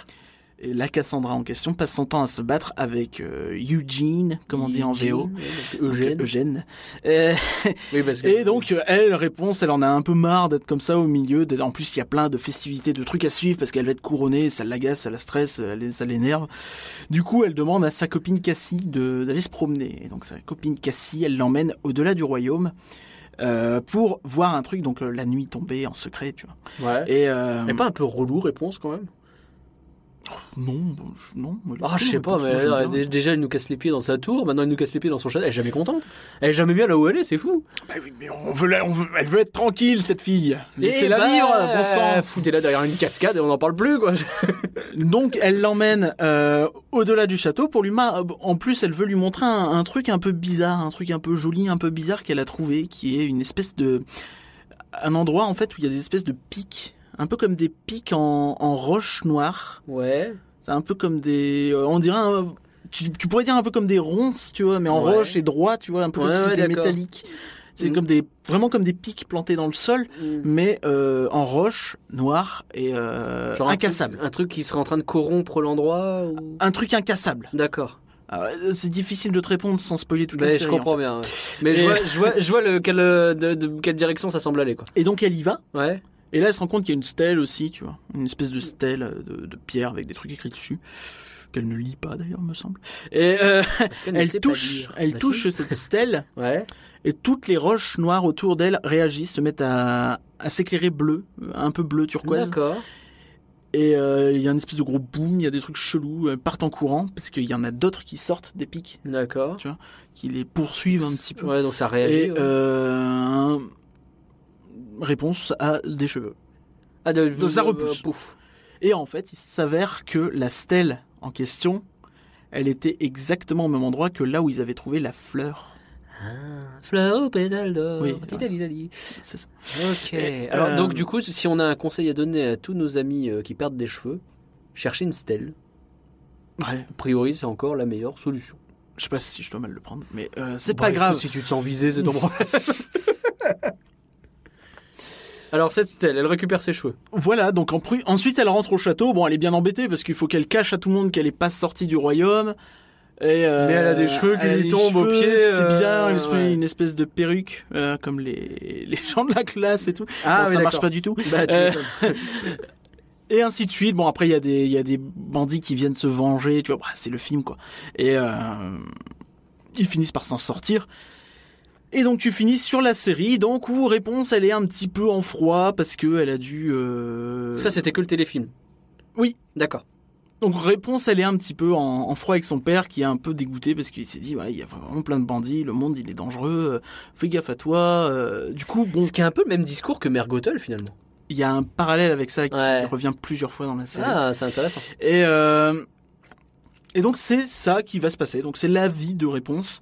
Il va se il va se passer des choses parce que ces histoires des pierres euh, noires, bah ça va pas rester euh, Ouais, anodin, tu vois. Ça va, il va se passer des Ouais. choses. Et euh, et t'as plusieurs épisodes en fait dans la série qui commencent euh, très euh, finalement très en formule à chaud, donc où t'as un petit peu la même chose. Enfin, pas vraiment la même chose, mais donc toujours des éléments un petit peu inconséquents. Donc tu rencontres des nouveaux personnages, tu rencontres Variant, qui est un espèce de alchimiste un peu foufou, D'accord. Euh, un peu comme le mage dans Elena Davalor. Je- D'accord. quand tu vois les deux d'affilée, tu fais bah.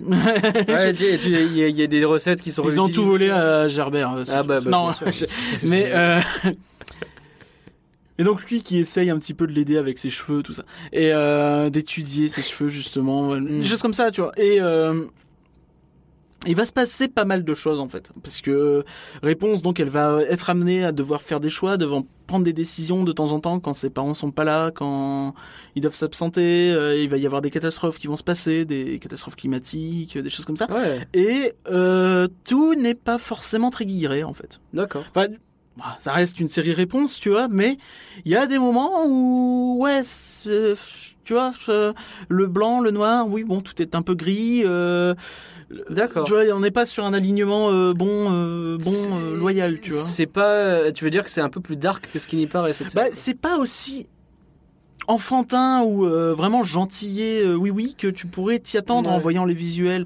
Pas vraiment une série princesse comme tu pourrais l'imaginer, quoi.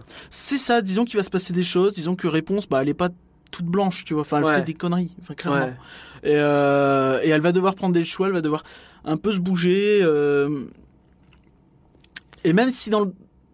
ça reste assez casanier, tu vois, puisqu'elle est dans son château. Du coup, il n'y a pas de grande épopée. Mais, Ouais. tu vois, par exemple, à partir de l'épisode 16, donc le, le spécial de mi-saison, Mhm.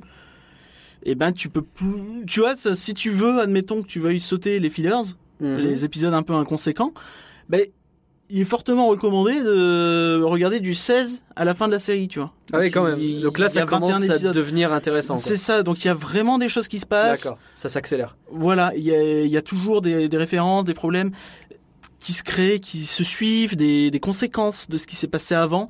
Et c'est assez étonnant pour le coup, parce que je m'attendais vraiment, tu sais, à une série un peu... euh,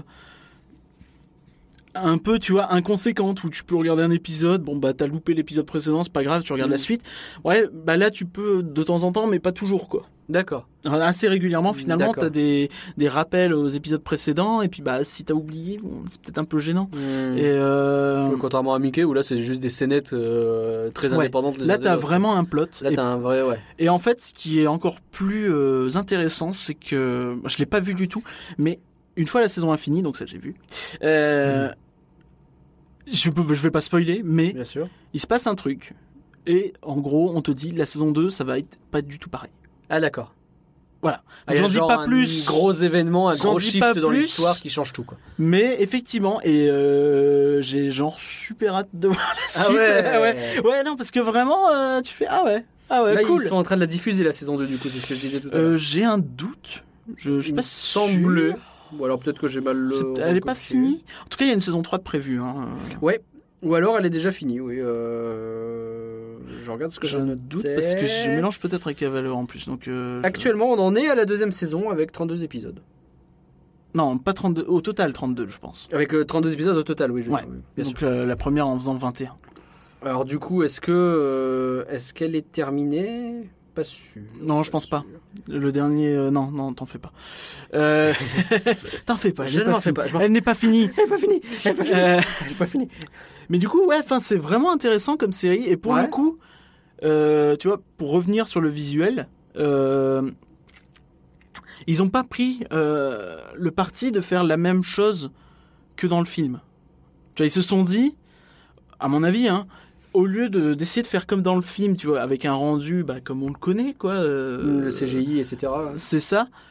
Là, ils ont pris un vraiment un côté très très très différent en fait, où t'as l'impression que c'est un, un livre d'images, D'accord. tu vois, un peu euh, euh, animé, comme si c'était des illustrations qui bougeaient un petit peu, tu vois. Ah. C'est beaucoup des, des aplats de couleurs. C'est vraiment des aplats, genre euh, le, de l'herbe, elle, elle va être verte, tu vois. Enfin, il va y avoir un peu de, Ouais, je comprends. ouais.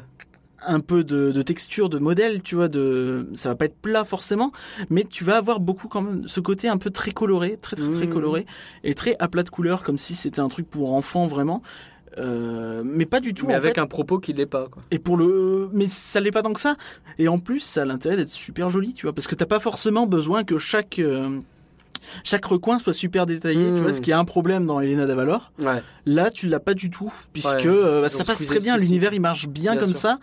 Et euh, enfin, vraiment pas de problème. Un style tout minimaliste finalement qui permet que comme tout est minimaliste, t'as moins besoin de le bosser pour. C'est euh, ça. Après, ça n'empêche pas que la série est très jolie. Il y a vraiment des trucs qui sont superbes ah, parfois, bah, des décors très très joli en jolis. Euh, des, euh, parce que tu, comme je t'ai dit, tu vas avoir des catastrophes un peu climatiques ou euh, ou des événements un peu particuliers en fait, et tu vas voir les décors, genre le château, Ouais, qui va être dans des trucs, mais c'est vraiment très très joli. d'accord. Et des, c'est difficile de le dire sans spoiler. Ce serait Mhm. dommage de spoiler, je pense, mais le château, par exemple, il va parfois être un peu secoué, tu vois. D'accord. Il va pas Je rester. vois ce que tu euh, veux dire. Ouais, il y a des effets, des effets qui se passent qui ont des conséquences sur le C'est château. ça. Et le fait de voir le château avoir justement ses conséquences sur lui, on se rend compte qu'il y a un gros boulot qui est fait sur ça, quoi. Oui, et puis il risque de pas en sortir indemne toujours, tu vois. Enfin, il y a vraiment un côté euh, vraiment bien fichu et euh, c'est bête, mais t'y crois en fait. L'univers paraît crédible parce que t'as tout ça et euh, enfin c'est vraiment très très cool. Euh, Il y a des antagonistes. Euh, je peux pas dire lesquels, ce serait spoilé. Ça serait logique. Mais, euh, Ça serait logique. Mais c'est intéressant aussi parce que encore une fois, comme je te disais, réponse, elle est pas toute blanche. Ok. Euh, son père, il est pas tout blanc. Oui, bah ça, il a l'air. Euh, sa mère, elle a son avis aussi. Même Oui. si elle est un petit peu en retrait, elle a quand même son avis. Elle a quand même un petit peu euh, ses mots à dire, c- ces choses comme ça. Tous font un peu des bêtises. T'as Cassandra et, euh, et euh, Eugène, donc qui Hmm. se disputent un peu tout le temps. C'est c'est un peu le, Mm. la blague. Ils s'envoient des vannes constamment. euh, je fais oui, je sais que tu considères que tu- je ne suis pas assez bien pour réponse. Non, mais je considère pas du tout. Je considère que tu n'es pas assez bien pour tout le monde. enfin, que des choses comme ça. Tu vois. Oui, ça se- ça s'envoie des vannes Ouais, constamment où c'est il le fait ouais, un peu énergie qui maintient le truc. C'est. Ouais, c'est. fait, sympa. j'aime pas, il fait froid, euh, l'eau elle est froide, il fait noir et tout, on croirait l'autre quoi. c'est Ouais, aussi déprimant que l'autre. Ouais, C'est plein de choses comme ça, ça marche vraiment bien et pour le coup, euh, parce que je sais que tu vas me poser la question du est-ce que tu le conseillerais à des Bah, amis, bien des choses comme ça? Bah pour le coup, tu sens clairement qu'ils ont voulu faire quelque chose qui parle à tout le monde. Ah bah c'est Enfin, il cool, n'y a ça. pas de doute C'est possible, tu vois. C'est cool. C'est sur Netflix, ça, non? Euh, non, du tout. Ah, je croyais. Pas en France. Ah, Par contre- c'est pour ça. Si vous avez jamais, on sait pas, un petit voyage au Brésil, Ouais, voilà. en Argentine ou au Mexique, Bah, là, Bah, il y, a- y a possibilité de regarder ça sur Netflix. Sinon, peut-être bientôt sur Disney+. On peut, on peut espérer Disney Plus. Ouais, Ah, il faut. ça. Ah, pour moi, il faut parce que vraiment, c'est dommage. Je trouve que c'est des séries qui sont pas forcément faciles d'accès justement en France. Elles sont Tu pas vois, assez il mises en faut- valeur. tu à peux les voir ça. sur Disney Channel. Bon, il faut Mises se à valeur, aux bonnes, aux bonnes heures. euh, Elena Davalor, c'est pareil. Tu vois, elle est sur. Je crois qu'elle est sur France 2, mais c'est. euh, Du moins France Télé, le service de catch-up, mais t'as pas tous les épisodes. Tu vois. Enfin, faut, faut vraiment avoir suivi la diff. Service de ketchup De catch-up, de Ah, de rattrapage. Pardon, désolé. Des formations professionnelles. Les gens qui viennent avec du ketchup, je comprends. les- Euh, Donc voilà, c'est vrai que c'est pas Ouais, évident. Disney+, ce serait bien on que ce soit avec sur Disney tout ça. Et a euh, priori, euh, il y a des moves qui ont l'air de faire penser que oui. hein. ouais. Et l'autre truc vraiment cool à souligner, c'est qu'il y a pas mal de monde qui revient du film. Euh, Ah. Le, le, le, le comédien qui joue euh, Eugène, oui. Ouais. Mandy Moore, donc qui joue Réponse, oui. Mhm. Euh, Alan Menken compose des chansons pour la série. Oh, c'est chouette. Et ça, c'est génial quand même. Et elles sont très très bien. Elles sont moins systématiques que dans Elena de Valor. Tu vas pas en avoir une par épisode. C'est de temps en temps. Généralement, elles sont là pour des trucs un peu importants, tu vois. Genre quand t'as des doubles épisodes, souvent tu vas avoir au moins une T'as chanson. tes chansons, oui, c'est et il y a des moments où ouais, t'es là, tu te dis mais finalement, euh, est-ce que je suis pas en train de regarder un, un peu un film, tu vois Hmm. Tu sais, t'as vraiment ce sentiment parce que bah, le visuel, il est convaincant. Alors c'est pas aussi beau qu'un film euh, au cinéma euh, Ouais, bien sûr. que le film original, tu vois. Mais dans son style, ça marche très très bien, c'est convaincant. Euh, le propos, il est là, il y a quand même un scénario, il- c'est quand même assez touffu. Et, Bah oui, quoi. Enfin, oui, oui, t'as envie de voir. Et franchement, si vous aimez un peu Réponse, si vous avez envie d'essayer, foncez. Et euh, je sais que le visuel peut faire un peu peur euh, quand on regarde des images fixes. Et vraiment, faut le voir en mouvement, je pense, pour euh, apprécier sa juste valeur, parce que ça bouge beaucoup pour le coup. D'accord. C'est vraiment très très chouette à ce niveau-là aussi. Bah écoute, je pense que je vais me laisser tenter. Ouais, je ça vais vaut me la laisser peine. tenter. Et puis de toute façon, moi, euh, les nouveaux univers comme ça, ça me donne euh, toujours vachement envie. Donc que ce soit cet univers ou peut-être une galaxie lointaine. Un autre univers Un autre. Euh, Un autre univers. Allons dans une galaxie lointaine. très De- lointaine. Ok. Laisse-moi faire ma transition.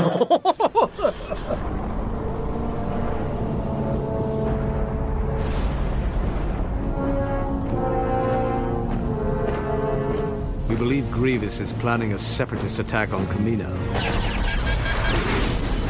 Track on Ryloth. Master Dai and his men are. After our attack, the chances of peace will disappear. If we lose, Mandalore will indeed be lost. I'll take on any job for the right price. We have the Republic right where we want them. We must stop the production of new clones. This is personal for us clones. This is our war. My blood's boiling for a fight.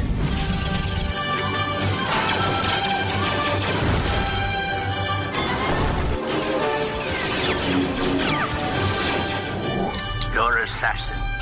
Eliminate her. No!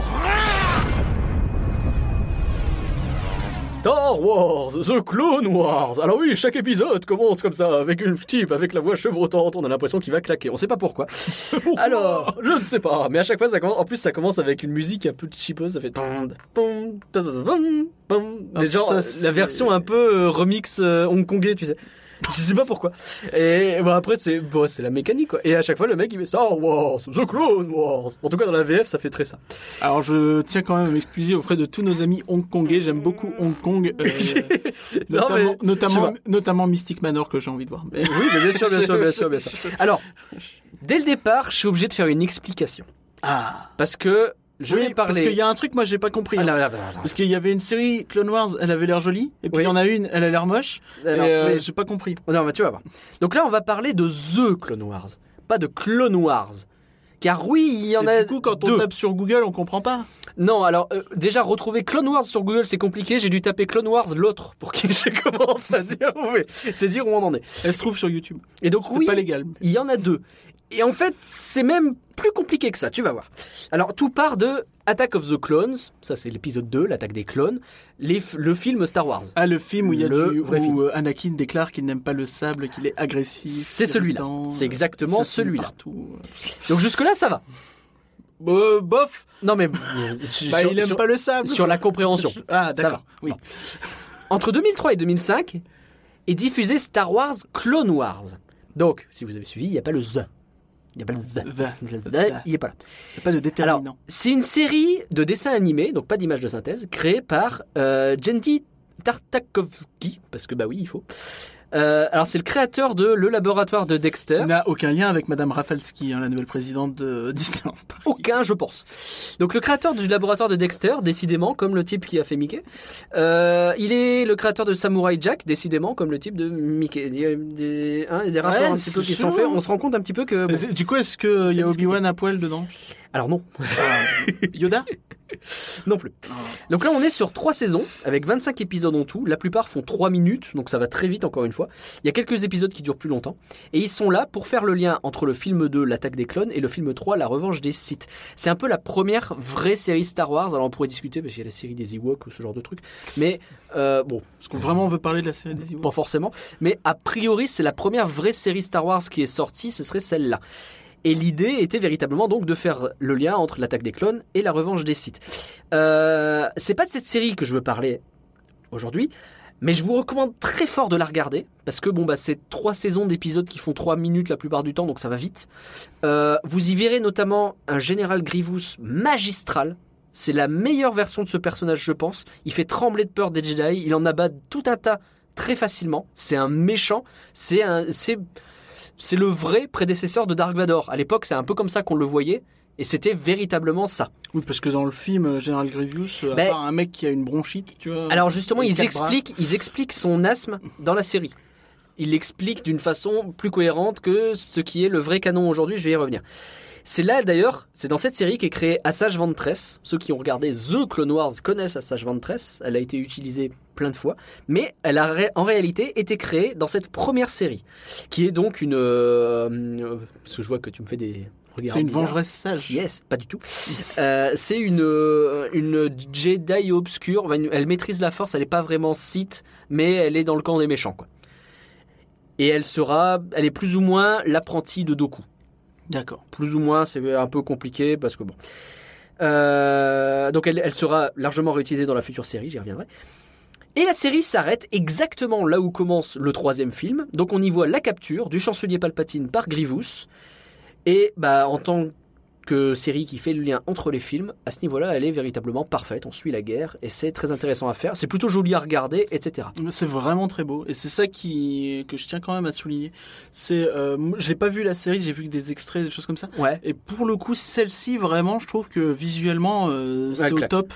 Elle claque. Et euh, c'est un peu ce qui me, me rebute dans l'idée de commencer The Clone Wars. Tu vas en parler. Elle a ce problème, euh, Clone Wars, en fait, d'avoir parfois des mouvements qui se répètent beaucoup, genre le Jedi qui va. Oui, c'est qui va- l'animation en 2D en fait. Ben, c'est ça, le Jedi il repousse des lasers, en fait il fait son bras à gauche, son bras à droite, son bras à gauche, son bras à droite pendant qu'il parle comme ça tout le temps. Et tu dis oui, bon, tu, tu te rends compte de trucs et tu sais que c'est un peu simplifié, un peu un style minimaliste dans l'animation. Pour le Oui, bah tu fais comme tu veux, c'est une série en 2D. coup. C'est une euh, série en jamais 2D, évident, c'est pas euh, évident, évidemment. Mais il y a quand même ce petit souci, si on veut être complètement honnête, il faut le souligner. Pour le reste, sans déconner, allez-y parce que c'est vraiment cool. Vraiment de direction artistique, je trouve que c'est vraiment au top. hein. Ouais. Et elle est pas canon. Alors, c'est un peu compliqué. George Lucas a déclaré que cette série servait en réalité de pilote pour une nouvelle série, ce qui est un peu chelou parce qu'elle a rien à voir. D'autant que la nouvelle série est en image de synthèse. Et euh, Dave Filoni, qui lui est le créateur de The Clone Wars, je vais expliquer qui c'est, il va dire que les deux séries peuvent coexister sans souci et sont deux façons différentes de voir les choses en fait. Mais en vrai, les deux racontent des histoires un peu différentes sur les mêmes thèmes. Donc il y a des fois où ça colle pas en fait. Moi, j'avais entendu des gens dire, euh, tu sais, un peu. Je sais que tu vas, on peut, on peut discuter sur le fait de est-ce que ces gens sont dans l'espace ou pas. Mais tu sais, il y a beaucoup de gens qui disent que euh, Lucas a voulu un petit peu se saborder quand il avait euh, voulu faire la, Hmm. la nouvelle édition de la de la trilogie originale, et que notamment Clone Wars, il, il y avait un côté où euh, il était un peu genre jaloux. C'était peut-être un peu trop bien pour lui. En fait, il y a eu véritablement serait, euh, un très gros succès critique sur cette série. Est-ce que À l'époque où l'a- se faisait un peu à défoncer l'époque où pour il se ses faisait films défoncer pour ses films, est-ce que ça l'a Je sais pas, tu vois. Non, C'est- compliqué de savoir. Peut-être qu'on saura un jour. Peut-être que lui-même le dira que oui, ça l'a saoulé. Peut-être que euh, Tartakovsky, je suis désolé, son nom, c'est plus, c'est pas ça, mais quelque chose du genre. Peut-être qu'il expliquera lui. Mais euh, c'est bizarre, tu vois, cette façon de dire finalement ça n'existe pas, on refait de la part de Lucas, qu'il le justifie en disant en fait on testait les séries et puis on va faire une nouvelle et elle sera mieux, tu vois. C'est un peu chaud. Ouais. ouais. Mais bon, Dave Filoni, lui, il- on sent qu'il a du respect pour ça. Et je vais présenter le personnage, on va se rendre compte que c'est logique qu'il ait du respect. Bref, justement, parlons de Star Wars The Clone Wars, mais toujours pas la série. Parce que Star Wars The Clone Wars, c'est le nom du film qui est sorti au cinéma, qui est le pilote de la série du même nom.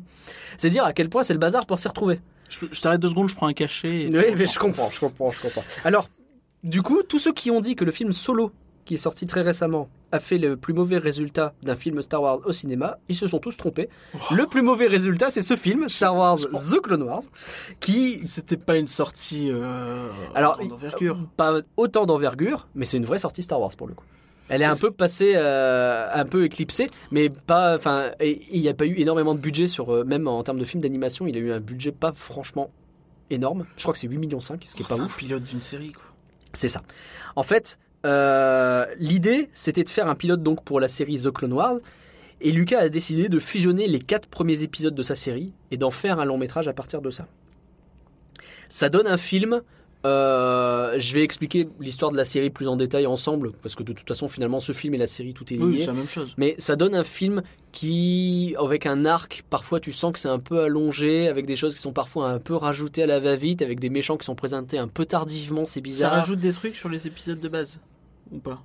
Du coup. Bah, pas forcément en fait. C'est, t'as l'impression effectivement de Ils sont vraiment regarder. collés ou il y a des oh, non, scènes ils- ils, ils sont collés, euh, ils sont collés, mais tu sens en fait que la découpe a Ouais, été faite de manière un peu épisodique. Ouais. C'est genre euh, tu passes de la scène de tel truc à la scène de tel truc et tu sens que si tu pouvais mettre un générique, tu pouvais le mettre là quoi. Ouais, ils ont pas essayé vraiment plus que ça de d'en faire un film à part entière. Ils ont tenté, mais ils ont pas. si tu fais pas de plan plus en que ça. plus, euh, non, je, je si tu reprends pense pas un peu le montage, c'est compliqué. Je pense pas. Donc The Clone Wars actuellement c'est 6 saisons, c'est 121 épisodes de 22 minutes. C'est beaucoup. La série C'est beaucoup. Ouais, c'est beaucoup. Oui, pour s'y mettre, faut être motivé. La série a ensuite été annulée pour faire Rebels, dont on a déjà parlé il y a longtemps dans ce podcast. Et cet été, Disney a annoncé le retour de The Clone Wars pour 12 nouveaux épisodes qui seront eux diffusés sur Disney+. Wouh Donc le retour de Clone Wars, on est content parce que ça, en fait, ça avait été effectivement annulé un peu au milieu. Le- la sixième saison, c'était une demi-saison avec les épisodes qu'ils ont terminés. Et ils ont rajouté après des épisodes où ils ont raconté juste l'histoire de ce qu'il allait y avoir dedans.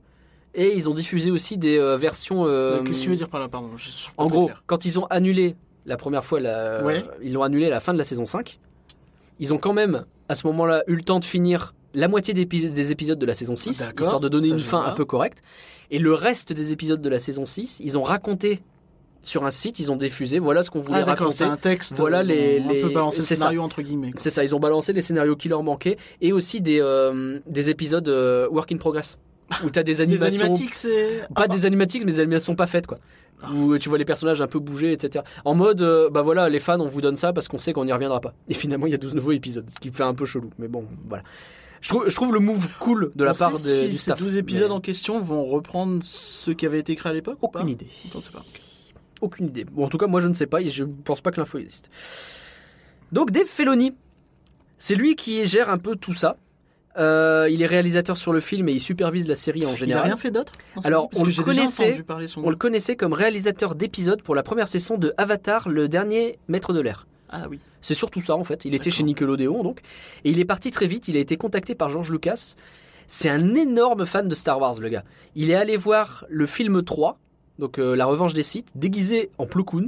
Parce qu'il adore Plo Koon. Il a un fanatisme sur Plo Koon. Il a un bureau dans donc des lequel- gens qui en ont quelque chose à faire de cool. Bah ouais, mais je crois que t'aimais bien Plo Koon toi à l'époque. Ah, je m'en souviens plus. C'est c'est dire. C'est pas qu'il est un lui- peu moche et qu'il a un sabre. Ouais, il a, en fait, il a un sabre jaune et il a un masque constamment sur la tronche. Il est pas très joli, effectivement. Et euh, bon, c'est un Jedi du Conseil des Jedi et c'est pas parmi ceux qui sont les plus euh, qu'on voit le plus parler. euh, Mace Windu. Oui, c'est vrai. Jackson. Mais euh, bon, chose. Plo Koon et, euh, et en fait, il a dans son bureau, il a une réplique du sabre laser, il a une réplique de son vaisseau, il a le costume grandeur nature signé par l'acteur. Il a un fanatisme sur Plo Koon.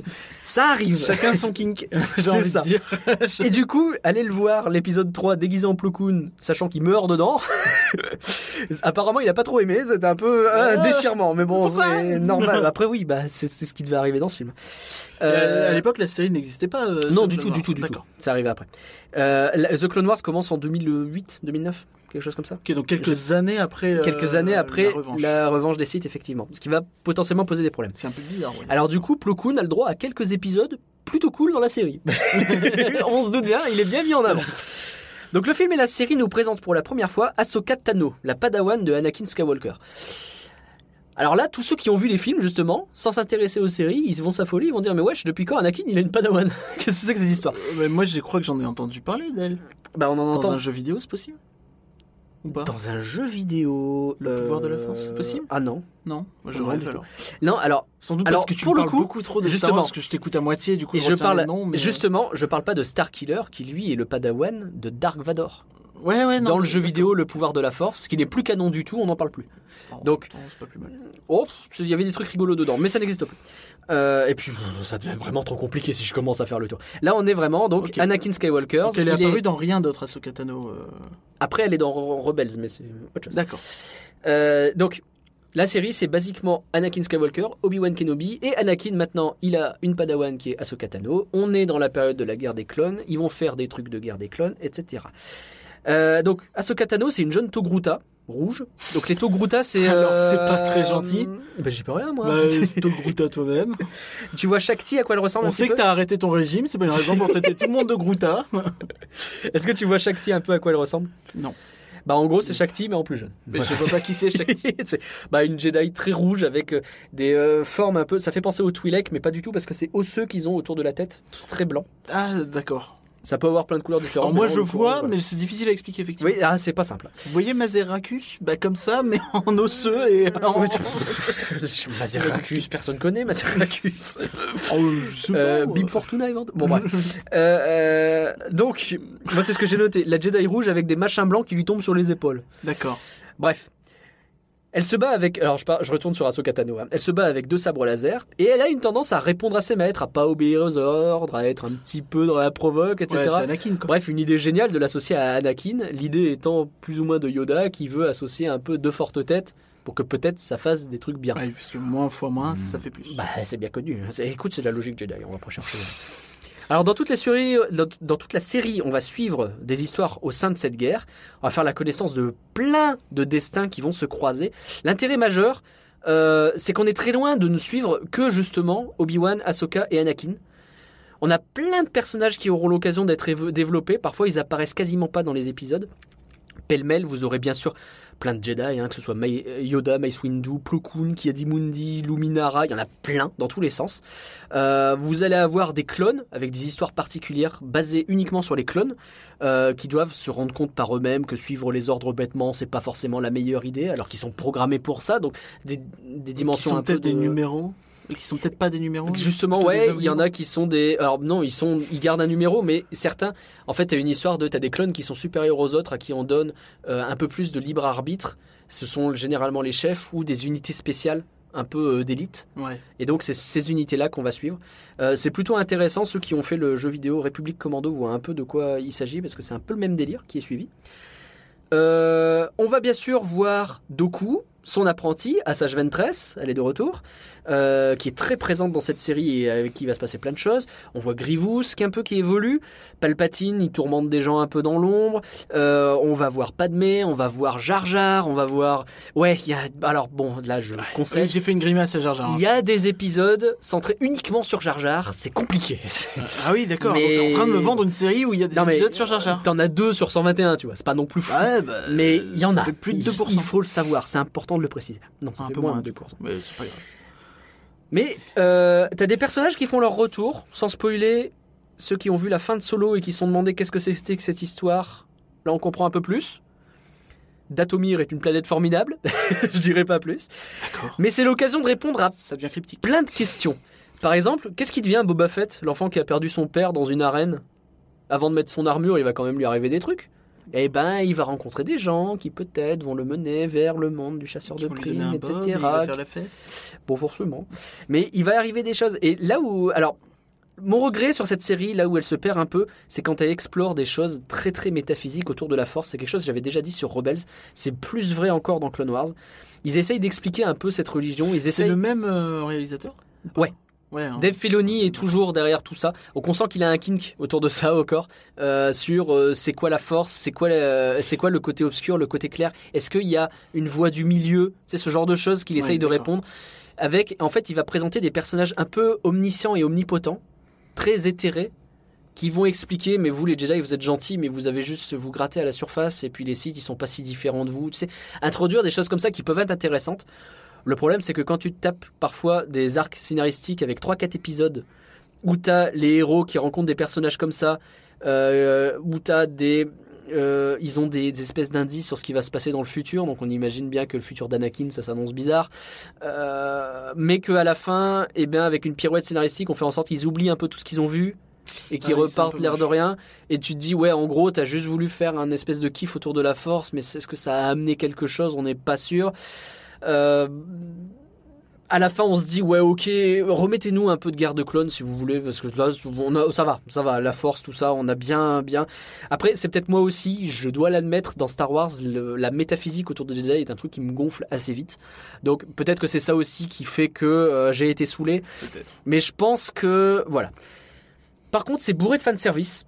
Je pense dans le bon sens du terme. Alors, il y a des fois où. euh, Tu n'es pas objectif, on en a déjà parlé. c'est vrai, mais euh, des choses assez subtiles comme tu sais des, des mouvements de combat qui sont réutilisés. Tu sais ça c'est très subtil pour le coup. Bah, il y a deux secondes, c'était pas bien, c'était une mauvaise animation. Non, ce que je veux dire c'est que un mouvement de combat très particulier qu'on a vu dans le film qu'on peut imaginez être un mouvement quoi, ils font l'hélicoptère avec leur sabre Bah ça, ça pourrait être un exemple un peu extrême, mais euh, le mouvement de Obi-Wan qui prend sa garde où il met les deux doigts en l'air, enfin il met le sabre en l'air et les deux doigts en avant plutôt, là c'est quelque chose qu'il va faire de manière un peu plus naturelle et presque tu expliques pourquoi il fait ce mouvement-là plutôt qu'autre chose. D'accord. Tu vois, des choses comme ça qui peuvent être intéressantes ou des répliques cultes qui sont réutilisées de façon audacieuse, pas juste I have a bad feeling about this ou bien euh, 5 sur 5, 5 sur 5, tu vois.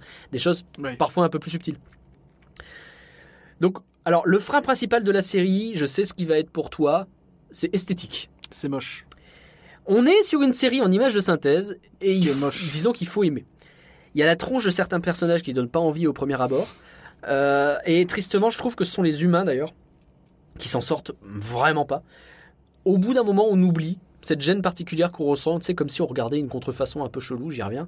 Mais euh, en revanche, ça permet de mettre en scène, euh, ce, ce style-là, ça permet de mettre en scène véritablement des batailles grandioses, un niveau d'intensité parfaitement respecté qui est pour le coup digne des films, je trouve. Euh, à toute proportion gardée, bien sûr, hein, mais là où justement la série d'animation tout à l'heure, eh ben, c'était beaucoup les lasers, ils se répètent au même endroit, etc. Là non, ils peuvent se permettre de faire des choses un peu plus poussées. Oui, c'est pas pareil. euh, C'est ça.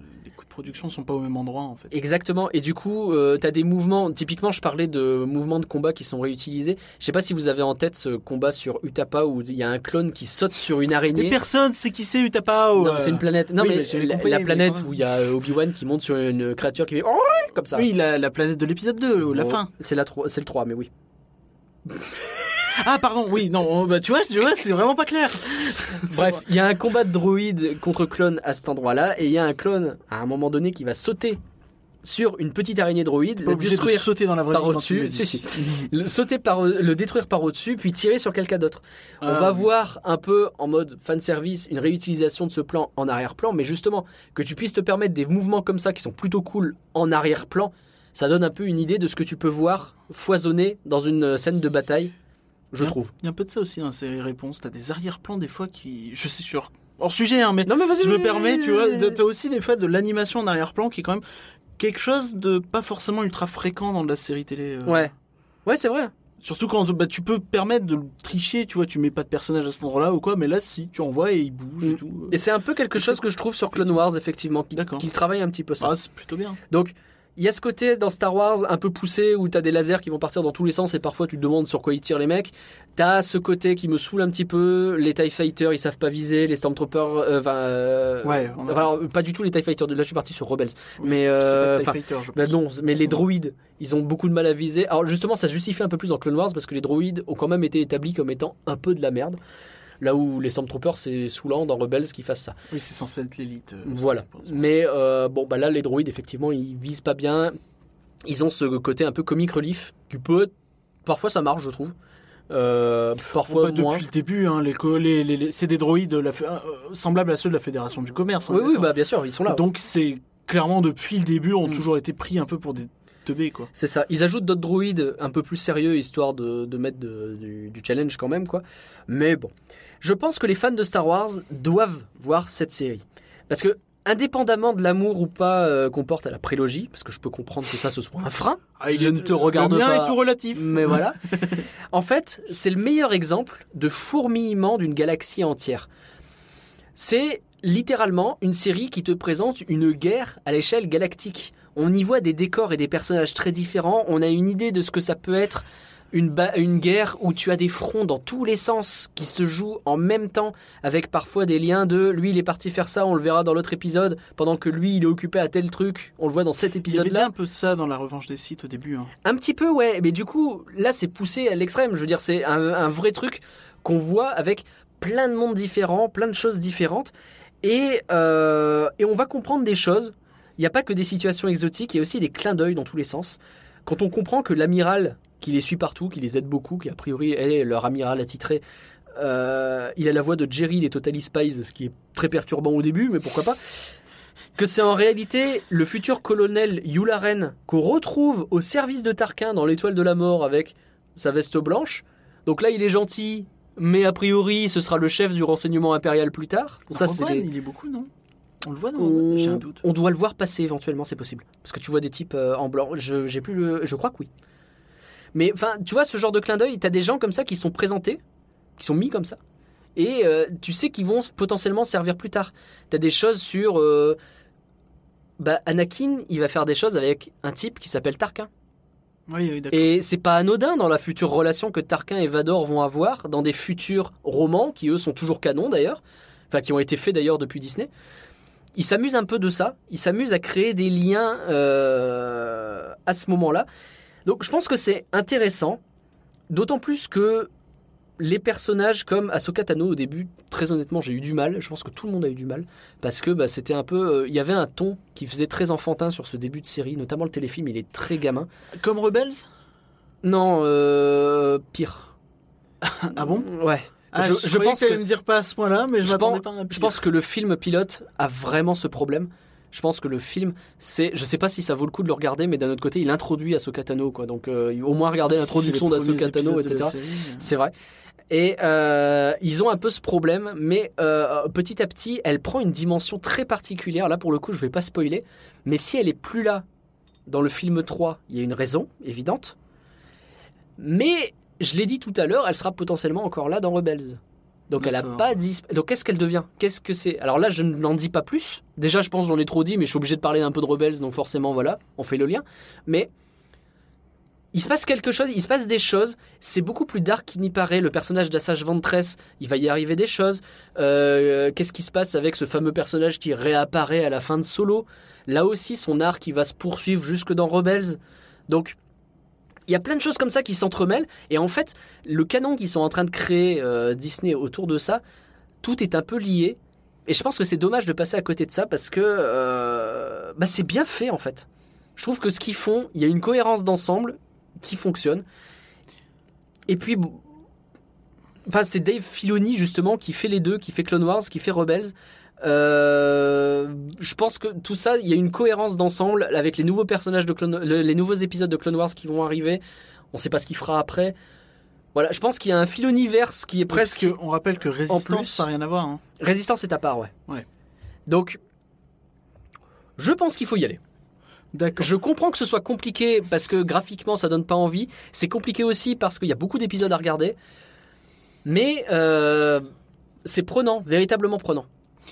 J'ai une petite question. euh, donc c'est principalement la guerre des clones que ça raconte.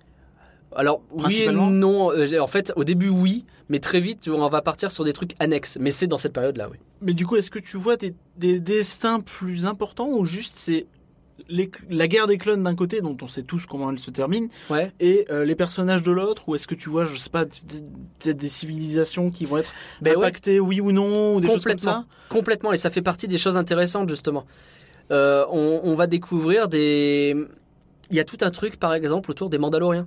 D'accord. Qu'est-ce qu'ils font les Mandaloriens dans cette guerre? Est-ce qu'ils sont pour un camp, pour l'autre, etc. Donc Et on en les fait, voit, tout ça. on voit des Mandaloriens, on voit le système politique des Mandaloriens, on voit. On va sur Mandalore euh, on va sur Mandalore. On a une histoire euh, intéressante. Entre- ceux alors, qui- si tu passes, c'est vraiment la bah, race. c'est la de race Boba de Fett. Boba Fett et Jango Fett, ouais. Ouais. Et euh, bah, c'est des qui avait un énorme empire il y a très longtemps euh, dans la ré- dans l'ancienne République, la très vieille. Euh, ça se compte en milliers d'années. Qui là euh, s'est réduit à un truc un peu beaucoup plus petit. Ils ont largement perdu face aux Jedi, mais qu'est-ce qu'ils sont devenus? Ça, ça, ça Oui, reste des gens assez forts. Ça reste des gens qu'il est intéressant d'avoir de son côté. Et il va y avoir une lutte d'influence entre parce que il y a plein de systèmes qui vont se poser la question. Finalement, le CSI, le- la Confédération des systèmes indépendants, qu'on voit un peu comme les méchants. Est-ce que c'est les méchants vis-à-vis de tout le monde, tu vois? Est-ce que la République est une bonne République? Sachant que tout ça, on le sait, tout est géré dans l'ombre par un type qui contrôle les deux camps. Oui, bien sûr. Donc tout ça est super intéressant à regarder. Et bah, dans Rebels, ce qui se passe dans Clone Wars vis-à-vis des Mandaloriens, par exemple, a un impact direct. Puisque bah, dans Rebels, l'un des personnages principaux, c'est une Mandalorienne. Ah ouais. Donc on va retourner sur Mandalore et donc il va se passer des choses qui vont être la suite directe de ce qui s'est passé dans Clone Wars. C'est super intéressant, c'est imbriqué et c'est qu'un exemple. Il y a plein de choses comme ça à découvrir. D'accord, c'est intéressant. Alors, quand même, j'ai réussi un petit peu à te. Oh, tu m'as un peu pris la tête quand même. Hein. Je vais pas te mentir, je vais être honnête avec toi, hein, à 100%. Ah Mais oui, bon, voilà, pourquoi pas.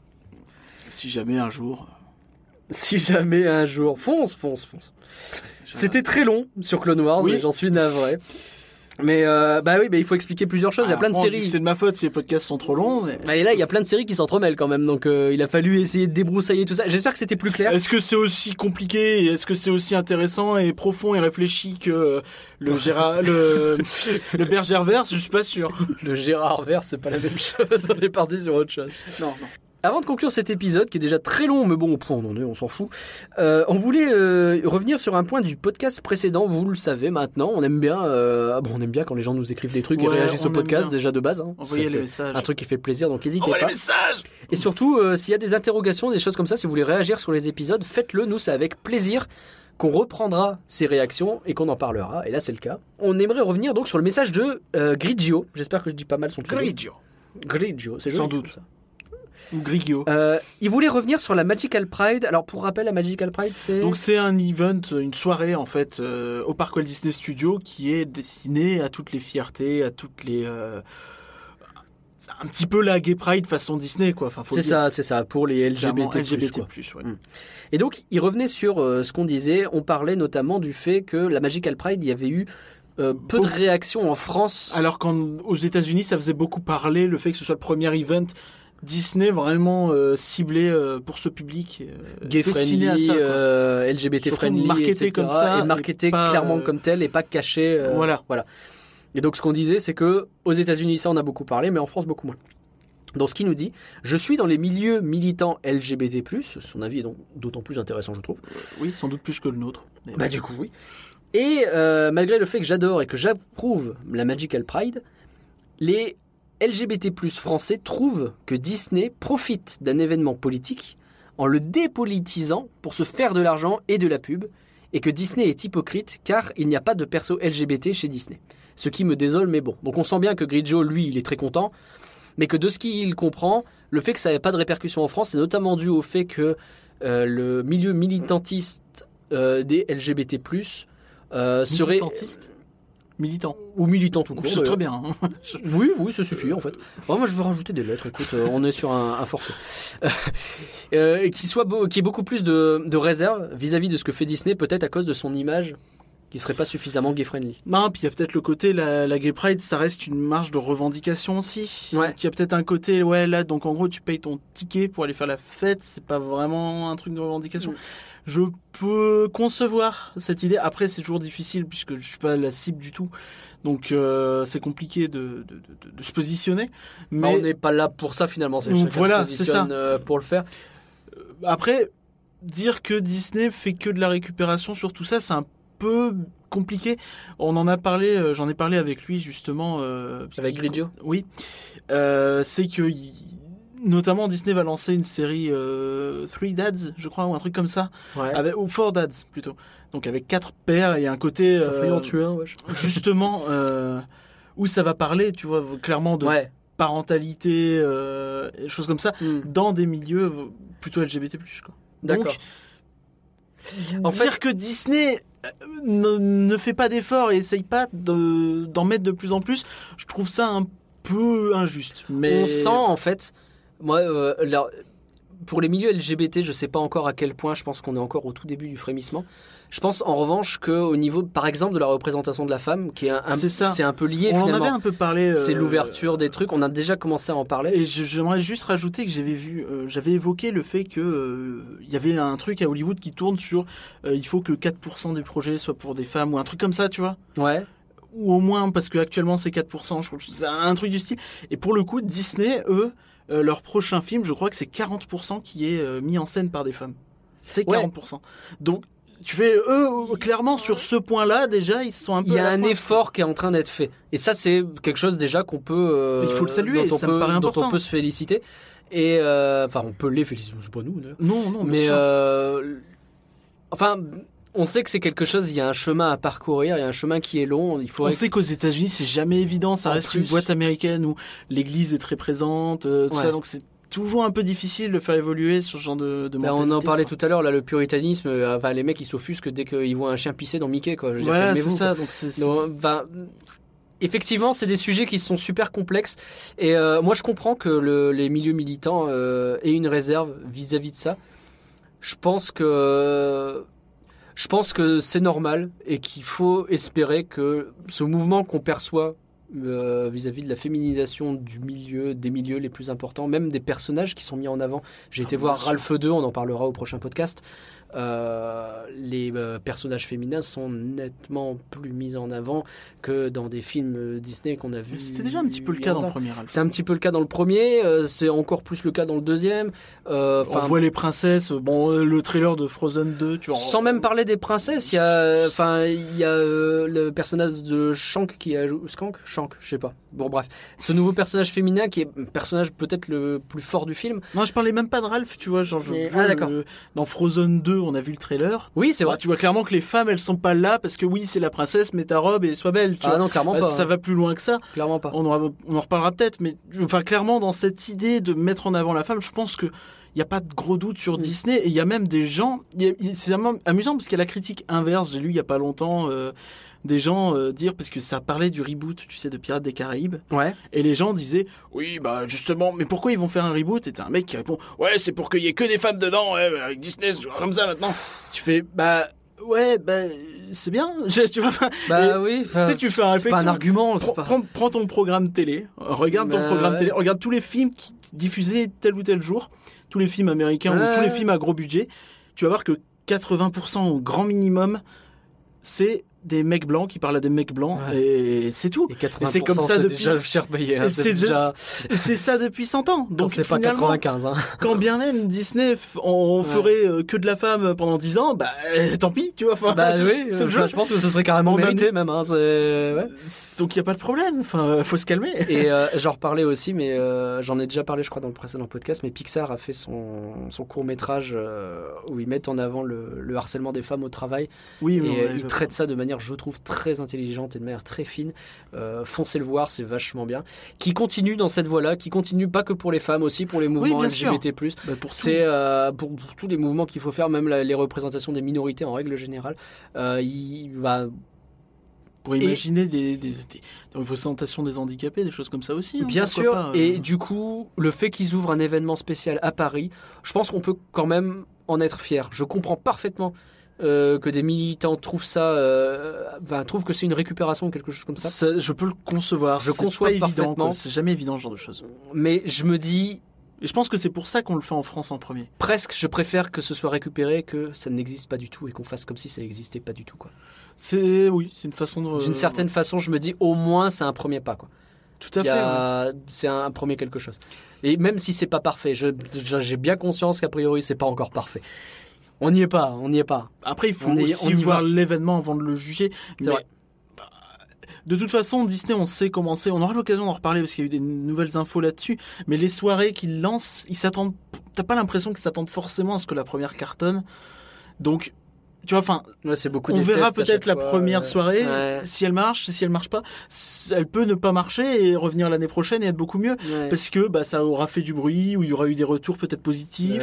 On a vu Electroland ce que ça a donné. on Oui, la première année, on était tous très sceptiques sur le fait que ça allait revenir. Finalement, maintenant, c'est Maintenant, c'est implanté. trois jours, quoi. euh. Voilà, donc il faut laisser le temps. Et je pense que Disney a cette intelligence d'être prêt à perdre de l'argent sur les premières pour installer, tu vois, euh, vraiment quelque chose. Et j'espère vraiment que ce sera respectueux du coup de toutes ces personnes-là. Et, Ah bah bien sûr. et même si c'est un peu revendicatif, ce serait cool. Tu vois, pourquoi pas Complètement. C'est sur ces jolis mots. euh, qu'on conclue, ce- qu'on conclue ce podcast. Merci. pas. Merci à tous d'avoir suivi Rien que d'y penser. On espère vous avoir fait découvrir des séries que vous aurez envie de regarder. à la valeur, à Corona, à Enchantia, je crois. Je sais plus le nom. Et euh, dans une galaxie lointaine, très lointaine, et chez Mickey. Bah, Mais du coup, nous a fait voyager autour du monde aussi. en France, en Europe, en, à- aux Pays-Bas, aux États-Unis, à Patatland. Fou. Et ça, l'épisode de Patatland, il était génial. Euh, ouais. Ah, tu regarderas. Ah, J'ai envie de regarder, oui. Ah bah oui. Alors notre boulot continue pour faire revenir des invités, des vrais. On a plein de gens formidables qu'on a envie de faire venir. euh, ne vous inquiétez pas pour ça. Ça le mois prochain, là, je pense qu'on peut dire à 80% il y aura quelqu'un. Allez. On s'engage, hein. On s'engage. On s'engage à 80%. C'est pas mal. On s'engage, mais on sait jamais. N'hésitez pas à nous dire tiens, euh, qui vous voulez voir, euh, si vous avez des idées de gens qui euh, veulent être invités. On n'est pas en manque d'idées, mais euh, pourquoi pas Tu vois, Bah, toujours. Oui, non, on a déjà pas mal d'idées, mais oui, ça peut. Après, voilà, c'est toujours un- la question de se dire qui on invite. Oui, mais pour parler de quoi? C'est ça. C'est toujours ça qui est un peu. C'est ça, si vous, dites- si vous avez des idées de gens et surtout de thèmes à aborder avec ces gens, c'est ça qui peut être intéressant. Voilà. Et donc vous pouvez le faire notamment sur les commentaires iTunes. Profitez-en Eh oui. pour nous mettre 5 étoiles. 5 étoiles, c'est bien. Et voilà, et, on fait ça avec plaisir. Bah oui, mais bien Voilà. sûr, bien sûr, bien sûr. Euh, donc le iTunes, retweetez-nous, euh, suivez-nous sur euh, rien que d'y penser.com. Le formulaire de contact sur le site. euh, le Twitter à rien que d'y penser. N'hésitez pas à vous abonner sur votre plateforme de podcast préférée. On se retrouve début mars pour les actus et pour Ralph 2 Et pour le début de la saison 3. et le début de la et le début de la saison 3. Oui, on va dire ça. Ouais, disons que c'est ça. disons que c'est ça. Allez, salut les parcuriens et salut, Salut, à salut tous. tout le monde. Bye.